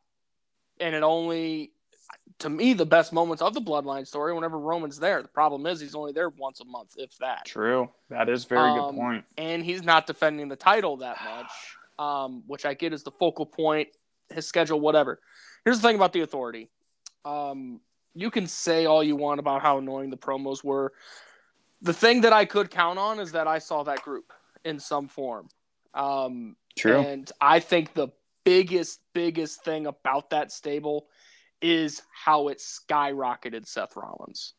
Um, you know, Seth is clearly viewed as top three in that company right now, um, and deservedly so. And I think that is in large part due to his pairing with Triple H, who has done this before. He turned Randy into a star. He turned Batista into a star, coaching those guys backstage. You don't think he did the same for Seth? Like I, I, I love the the Bloodline stuff, but all the great moments of the Bloodline stuff, in a lot of ways, revolve around people they were feuding with. The Sami Zayn story was epic. Um, yeah. and then when they were kind of feuding with each other, that was great stuff. Right now, it's kind of fizzled out. We don't really know what's happening. Well, I think right now that this might. Sound- We're in I- limbo because we're at B show pay per views, quote unquote, according to wrestling fans, and Roman's not going to show up at those. well, and we also don't know if we're getting Cody versus Roman anymore. Yeah, we could And get Rock versus really, Roman. yeah, and that's really gonna mess up the bloodline. Yeah. So my my vote is the authority. Um, and again, I I, might have to harpen, think about that. I harpen back to the, you know, it turns Seth Rollins into Seth freaking Rollins, which is what we have point. now. Who is, by the way, number one on the top 500. We'll get to that, but um, yeah, that could be a different segment on a different yeah, show. uh, Christian, are you gonna change your vote? I think I got persuaded into it. Yeah, I do too. I, I think I'm going authority. Yep. Upset. Yep, Yeah. authority. That's the yeah, that's never happened. yeah. Hey, good job, Dylan, on that one. Um, we're gonna go to the next matchup at LAX taking on the Wyatt family. Loved everything that LAX did in Impact. Um, I think they all had a great, um, great moment in there for a couple years. Just a tough pull with the Wyatt family. That's where I'm going. Dylan, are you the same? Yeah, I'm going Wyatt family as well. All right, Christian, go ahead. Yeah, I'm going Wyatt family. All right, so Wyatt family moves on there. Next matchup going to the bottom right, we have Legacy taking on the main event Mafia. Um, I love the main event Mafia, man. I do. It's just a tough pull for them. Um, I'm, I'm gonna go Legacy. Christian, I assume you're going Legacy as well. Yeah, very tough pull for me. Mafia. All right, Like- Dylan. Yeah, yeah, it's legacy. All right. We have the we have the showdown I was most looking forward to in the round two. We have the Straight Edge Society going against the Shield. Um, I think this is some of Punk's best stuff he's ever done. I'm actually going a huge, huge, huge upset. I'm going Straight Edge Society. Um, Christian, uh, once you go next. Wow, that is a massive upset, but you can't deny the Shield. I'm saying No, sorry. no, I do. I, I'm not. I'm not. But dude, like what Punk was able to do in that time, like with questionable booking decisions as well. Like, dude, Oh. like it's just how it formed too. Like, I do. I love the Shield. I, I do. But dude, there's just something about Punk in that era was different. Ah, that that was that was a different stable too. So Yeah. and the sermons, the cutting the hair. Yeah, dude. It, it was just uh, also with like with the Shield, there was a lot of there was a lot of layers to this as well. And like I remember the Shield, like they definitely had their trio beat downs, but then they like kind of towards the end they kind of went their own way. Uh, Dean was the U.S. champion, and that reign was uh, awful. But um, I, I don't know, man. Just tight knit groups. I, I love the Straight Edge Society. That's where I'm going. I'm going Straight Edge Society too. Oh, oh, Dylan. oh, um, Oh, man, dude, this one's hard for me. This one's hard for me. Um, That's dude, a- we could have a all that massive upset. yeah all that all that talk that i mentioned about S- triple h helping Yeah. you know catapult seth rollins to the top that all really started here with the shield. Hmm great moments great matches and everything like that. They made an excellent team. But all the great the really great stuff happened individually for all three of those guys Yep. post shield so even Mhm. though the shield is always going to be highly regarded and deservedly so it is epic. It's some of the best stuff wwe has done in the last decade. Um the straight edge society was original. You didn't you didn't hear of a lot you know when, when when punk was doing the whole that was a very indie thing. He was doing the whole straight edge savior stuff on the indies a lot you know? Mm-hmm. Yep. straight edge means i'm better than you. Yep. and i love that he got to do that on wwe tv and if the story is true that he told apparently he just laid stack of papers on vince's decks and like this is what i'm doing for the next like five, six months he wrote it out himself and it was great um, and it made him the biggest bad guy in the company, hands down. So I'm going upset here, straight edge society. Wow, huge! I thought Shield was winning the whole thing. I really did, but um, Shield uh, gets upset by Straight Edge Society as we are in the Elite Eight. we got Evolution taking on the Undisputed Era. Um, Christian, why don't you uh, start? I, Shit. wow. Damn. We got some bangers, boys.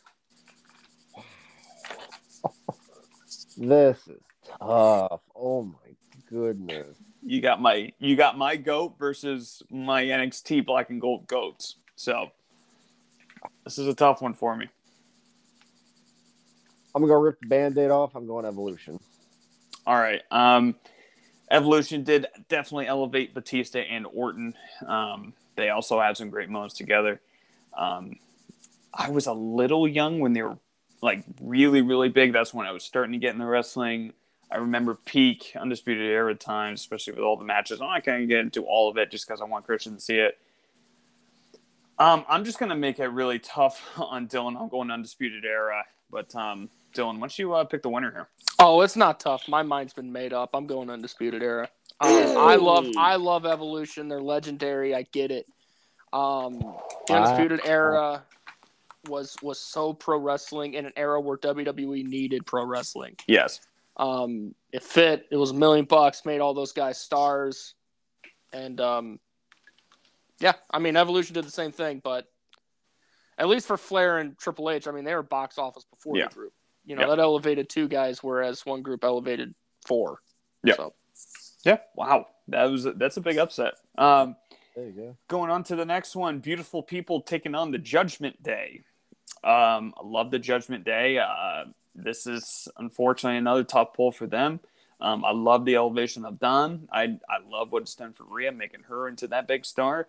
Um, just out of time for women's wrestling and the whole like using hairspray that win matches, the Mean Girl gimmick. I think it's one of the most creative gimmicks of all time. I'm going beautiful people. Um, Dylan, why don't you kick us off next? yeah, I mean, I love the beautiful people. I'm still going to go Judgment Day here. Wow. Um, yeah, I you know kind of copy and paste some of the stuff I've said about the Judgment Day. I think they're clearly the number two group in WWE right now. If if the Bloodline could even be considered as a group, if not, then they're number one in my opinion. Um, yeah, I think it's just again, it's it's it's it's how much it elevates the people within, and I'm not saying that didn't happen with the beautiful people. Um, I just think Judgment Day it's happened on a larger scale. All right. I'm Well, not meaning Christian- that as WWE being bigger than Yeah. TNA. I'm thinking accolades wise. All right, Christian. Well, uh, who's going to the semis? I love these two groups. I absolutely love these groups. You guys know my love for Damian Priest. You guys know my love for Finn Balor. And you guys know the love that I have that's growing for Dominik Mysterio. And I've always been a Rhea Ripley fan. But man, I just love the beautiful people. Poss- they're possibly my favorite TNA gimmick ever. Yeah. Have to go with the beautiful people. Wow. Beautiful Wow. people are heading to the final four. And we have a slobber knocker of a semifinal, as we uh, will get to. But on the other side, Wyatt family taking on the authority. Dylan, kick us off. That's a lot of fun, but um, if I'm gonna listen to anyone talk for 15 minutes, I'm gonna break it down to promos here. Um, if I'm if I'm listening to anyone talk for 15 minutes, Triple H and Stephanie McMahon or Bray Wyatt, I'm going Bray Wyatt, so I'm going Wyatt family. All right, Christian, go ahead. One of them has two of my favorite all time wrestlers in it. The other one has my favorite type of wrestling gimmick. Ah, this is tough. I'm going Wyatt family. Yeah, it pains me to go against Triple H, but I'm also going uh, Wyatt family. Uh, they're just, I just had a great time watching them, especially growing up as a wrestling fan. But Wyatt family goes on the semis, and boys, we have Legacy taking on the Straight Edge Society. this is a huge matchup. Um, you, you think about elevation, you think about Randy, what he did with DiBiase and Rhodes.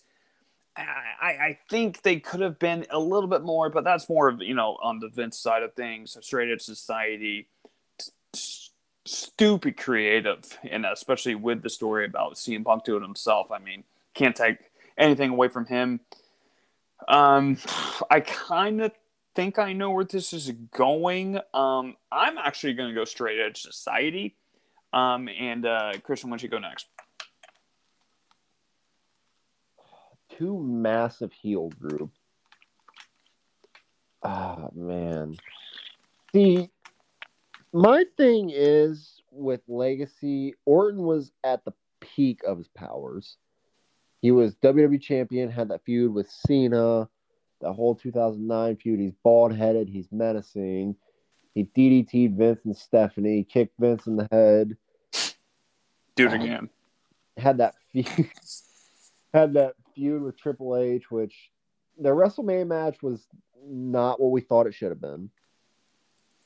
But the whole feud leading up to it was amazing. I mean, the whole thing at Orton's house. Oh god, that was oh great. My thing with CM Punk, this was past his world title run. This Yeah. was kind of felt like he was on a down spiral, so he, he needed this gimmick. But man, those promos were so good. Those segments, the the Serenese, so good. Ah, I just I love Legacy too much. I All have right. One one, Dylan. Who you picking? Who's going to the semis? All right. huge. Um, I'm gonna be honest. To me, this is a no-brainer. This is an Uh-huh. absolutely no-brainer. Mm. Um, and my deciding factor for that comes down to creativity and originality. As great as Legacy is, I've seen a lot of heel groups like that. Yep. I'm going straight edge society. Wow. So straight edge society beating the hurt business, the shield, and legacy what to a get to the final four. Guys, we're in the final four. Let's keep on going. Undisputed era, beautiful people. Who's going to the finals? Dylan, we're starting with you. I'm ripping it off. I'm going with the goats. I'm going undisputed era. God, dude, you're you're ripping me to shreds here, Dylan, with this one. Um, I Christian, you gotta go ahead. You gotta go. I gotta think about this one. Make it quick. Put them on the spot again. Uh, I don't know. I'm not going against beautiful people. All right, so beautiful people, undisputed era. You had pro wrestling at its best. You had my absolute favorite peak of pro wrestling. But then you go to beautiful people with it such a different uh, gimmick. All of them could wrestle too. Um, they they just did so much in their gimmick. Nothing was ever the same with them. You had the undisputed era that worked really well as a team. That definitely helped Cole.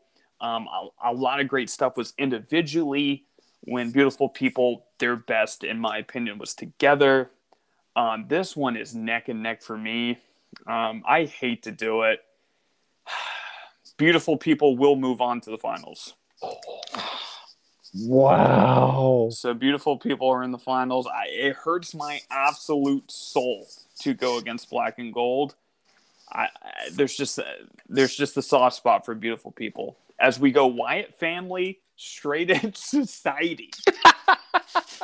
Dylan, why don't you kick us off? This one's this one's difficult because for the last round, I Yeah, I think the clear nod for creativity and originality was the straight edge society.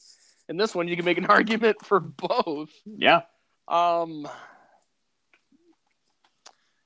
the straight edge society fit Punk so well because we obviously know that that's the lifestyle he lives. Um, so you talk about living a gimmick. I mean, Punk does it. He's he, you know practices a straight edge lifestyle, so it it fit. He also lives his uh, ego in wrestling. Ah, that's a different story for a different day. Yeah. Well, actually, we've told that story a lot. We don't need to Yeah. tell it anymore. Yes. Um, but with the Wyatt family, like it was something different. You know, Yeah. it was it was much know, needed yeah, it was very cult like, and um, for know, both for- of these. Much needed. Yep. yeah, actually, I mean, really, they're both cult like in a way. Yeah. Yeah, Um, that's true. but there was more of a spooky horror vibe with the Wyatt family, and I'm just I'm just a sucker for that stuff. So I'm going Wyatt family. Yeah, I mean, this is a this is a very interesting matchup. Um, Christian, once you go ahead here, who are you voting for? I, I just I love how I- I just love how CM Punk lived out a real life gimmick. He he, he Yeah. doesn't drugs. He doesn't drink. He doesn't smoke. And the the ceremonies he would do. I remember there was an episode of SmackDown where he had like a, a trash can, like a trash can you would see in an ECW match, and he was like dumping like cigarettes, alcohol, and stuff into it, and saying, "If you do this, you're a loser," or something like that. Dude, I still look up to fucking shit like that, dude. That's just awesome. I just Punk was great for that. and even then, th- this whole thing kind of started with uh, the whole Jeff Hardy feud. Yeah. because he, Yep. he he cut that one promo saying, "How many times have you? How many times have I been suspended for illegal use of drugs? Zero. Then he goes on and says like zero, zero, and all this. He had, what are your chances of beating me this Sunday? Zero. That was a promo, and he goes, "I'm trying to save these people from you and all this." So it kind of started in 2009 before he hit that 2010 run where the Straight Edge Society started. He shaved Luke Gallows' head. He shaved Serena's head. He had the one dude in the hoodie jump the Big Show once. And then he and got Joey Mercury at one point too. Yeah. yeah, yeah, and he, he had his head shaved, start wearing a mask Yep. because he lost that match to Rey at Extreme Rules, and if he lost, he got his hair cut. I just like how it was a real life thing lived out, but the Wyatt family did something I just love in pro wrestling: the the darkness, the horror, the eeriness. Fuck, this is tough. Oh, this. I want to put Kyle on the spot. I'm going straight edge society. Oh, dude, I wish you didn't do that. Oh, man. I want Straight Edge Society, man. You know, like CM Punk being against you know drugs, alcohol, all that stuff. You know, I, you know, I, I definitely kind of do that myself in my real, uh, my real life. So I, uh, I definitely appreciate him for that that gimmick. Um, Wyatt family.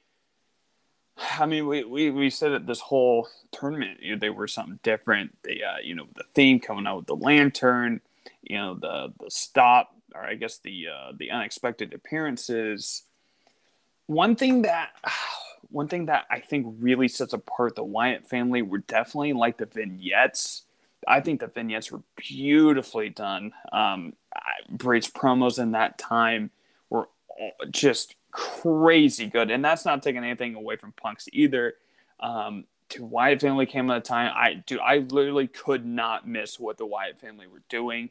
Um, going against something with Punk that I really stand by too.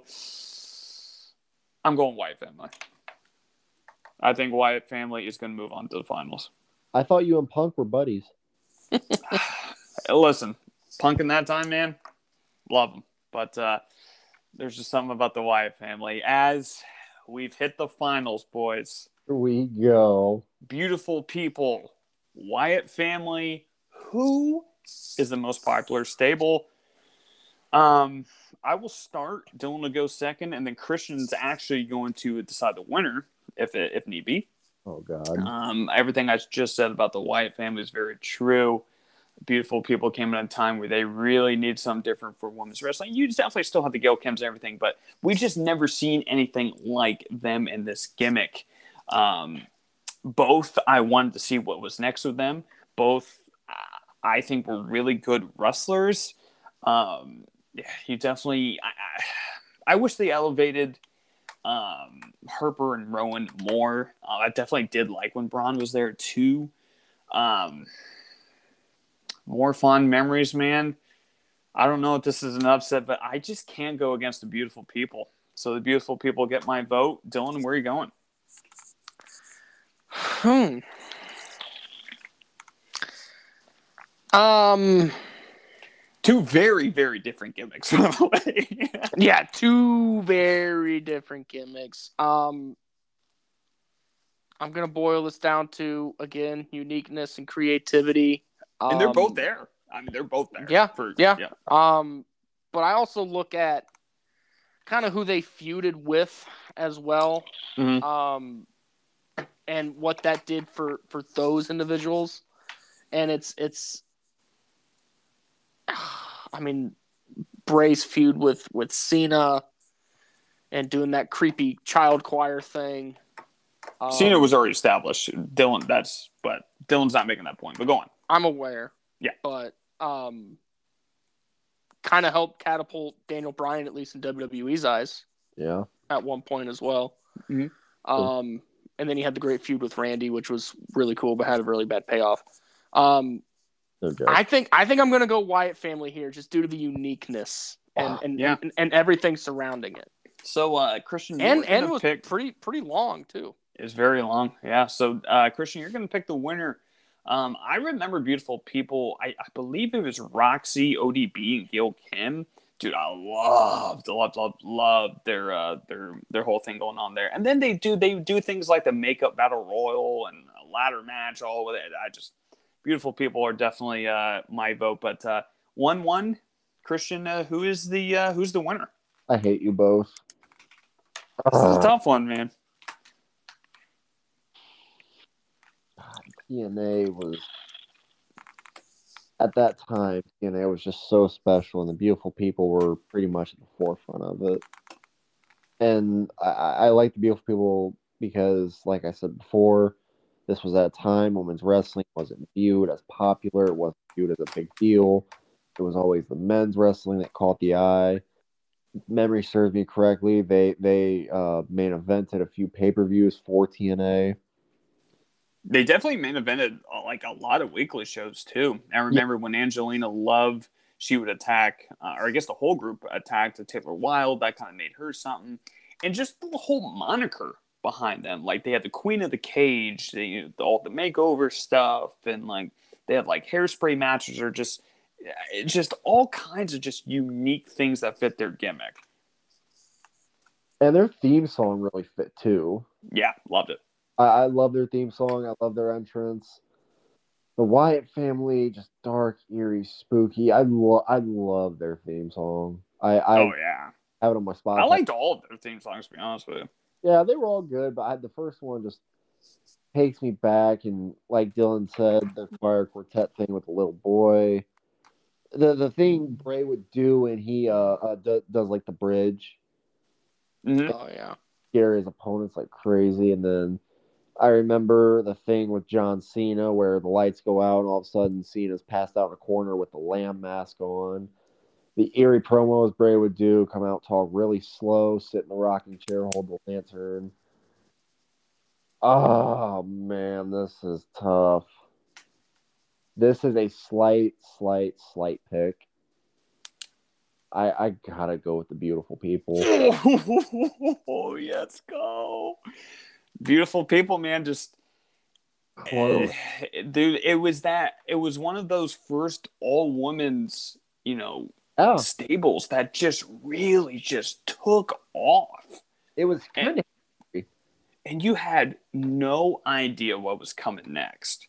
Too, and that's what I really, really liked about them. I, I know they had like Lacey Von Erich and you know that that whole stuff, but like they just lived that gimmick in that time. And um, I know that you know once they got to 2010, they had the, like the whole stuff with Winter, and you know I, there's just there's just a lot to process with them. Nothing against the Wyatt family because they definitely have their strides too. Uh, a lot of great matches, definitely the Wyatt family against the Shield. That was fantastic. But um, the winner of the uh, of the bracket, boys, the beautiful people. Hey, uh, remember the last bracket we did? The beautiful people made the finals and lost, so Yeah. they they The came beautiful- up, bounced back. All right, Don. What do you think about the beautiful people winning? Yeah, I mean, you know, I, I, there, there's, there's no real wrong answer here. I think all teams in the bracket as a whole, um, are great. Um, yeah, I think, I think the Wyatt family was definitely more my taste, but, but I can't deny the greatness of the beautiful people either. Um, especially in the era that it sat in. Um, it was, it was different and unique, especially for that era. So, so definitely a uh, well-deserved win.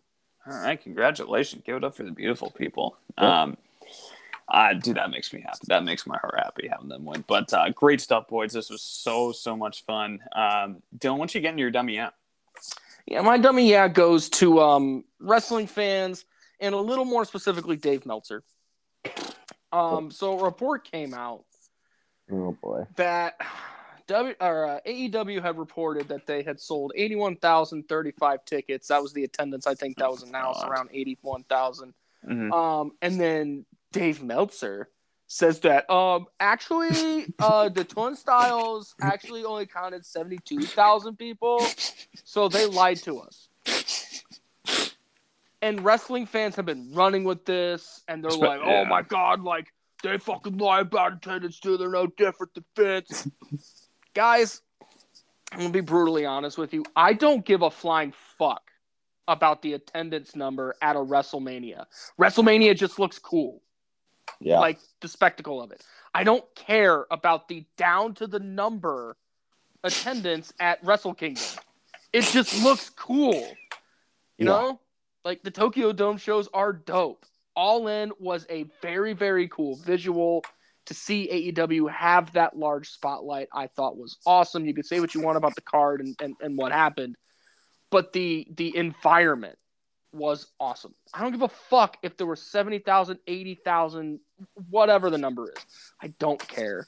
And the people who put stock in these attendance numbers, I get that it's a good way for companies to gauge, obviously, because that's their revenue. It doesn't really need to be public. I don't give a shit. I, I I don't. WrestleMania can say it has 100,000, it can have 85.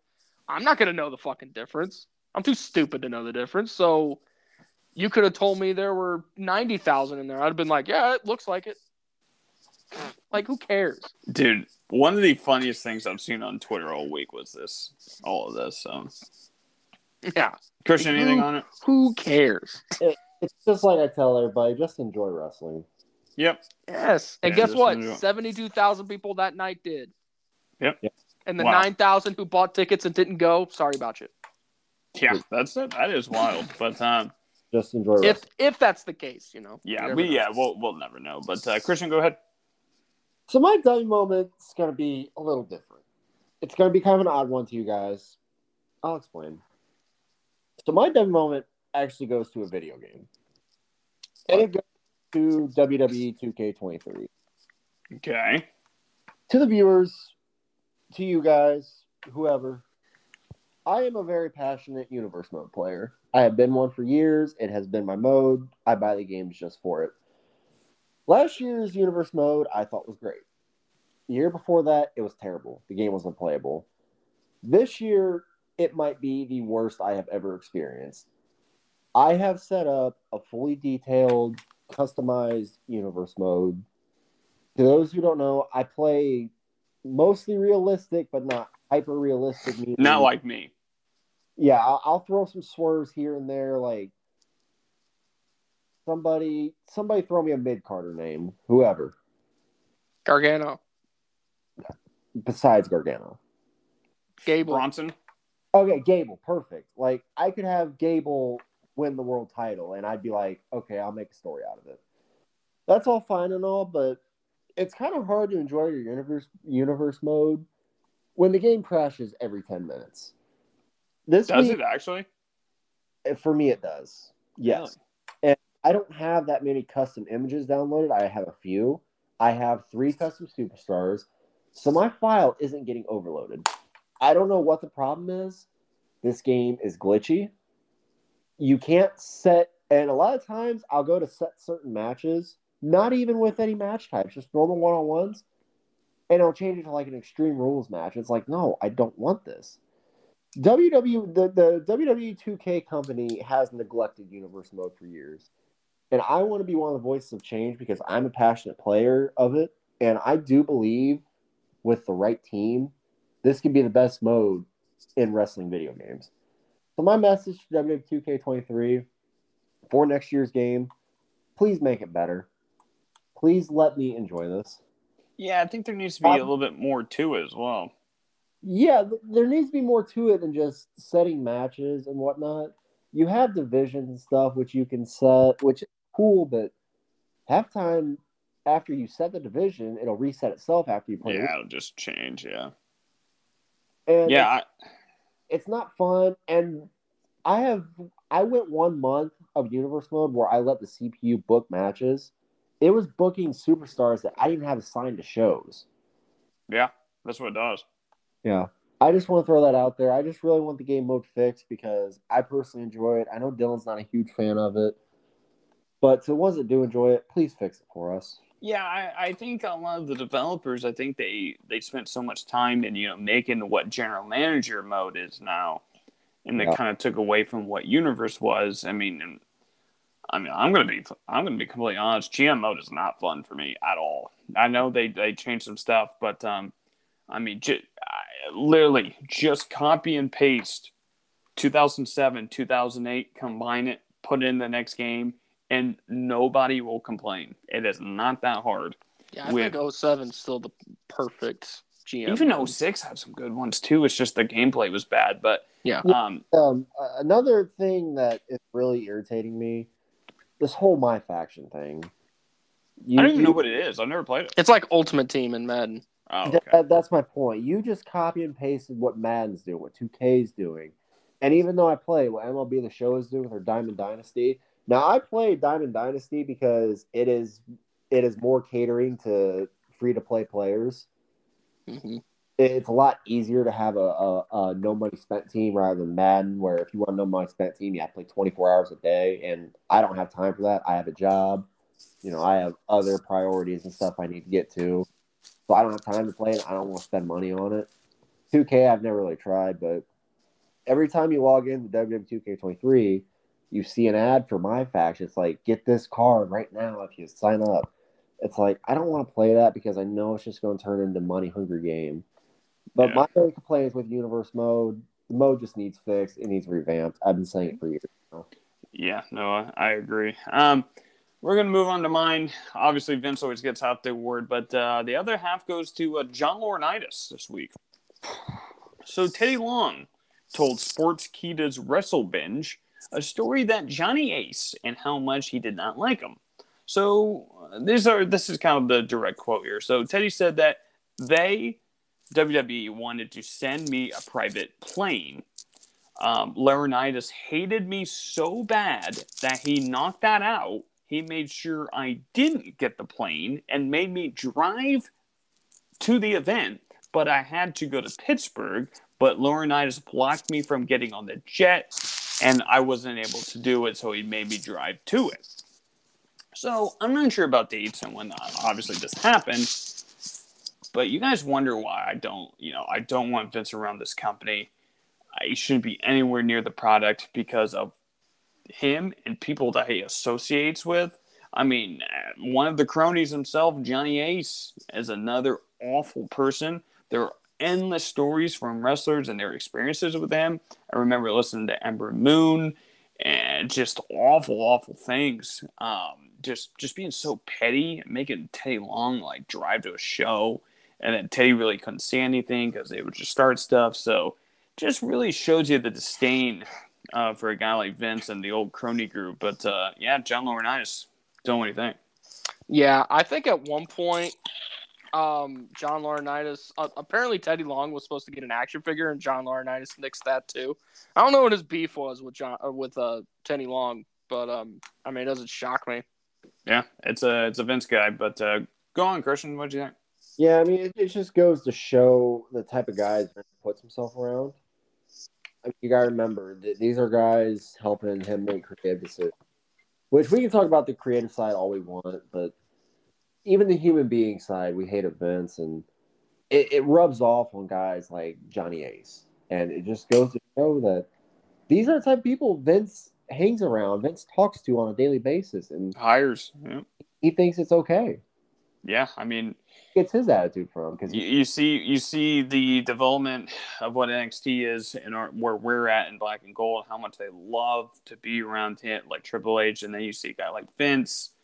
All the reports said that talent didn't want him to be a part of booking after you know his injury, and just goes to show what they think about Vince. But uh, Dylan, Yep. what are we doing next week? Yeah, so next week we're going back to NXT, right? Woohoo! Yes, sir. Um, which which takeover are we on now? Respect. Takeover respect. So um, yeah, celebration of Black and Gold continues. Uh, we'll be breaking down uh, takeover respect. Um, I believe this is should the be. seventh. The Yeah. seventh one. So yeah, I think so. This should be a lot of fun. Um, and uh, look forward to it. yeah. Christian, anything before we uh, head out? Uh, really quick, Kyle is uh, Wyoming coming to play tomorrow. Ah, I don't want to talk about that game, man. To be honest with you, um, Yeah, I listen, I, I'm glad they get to play in that environment, but Yeah. uh, those boys from Texas are are a little bit different from farm kids from Laramie, Wyoming. So uh, we will um different animals. Ohio State should be playing them, not us. But we will get to um that episode next week. We appreciate everyone listening to this point. Also, shout out to the beautiful people for winning the bracket. This was so much fun. I, I think guys, this might have been one of our best that we've done as a as a trio. But um, other than that, make sure uh, you let us know what tournament they want from us next, and we're on the road to WWE Fastlane. We will catch everyone next week. Yep. Yep.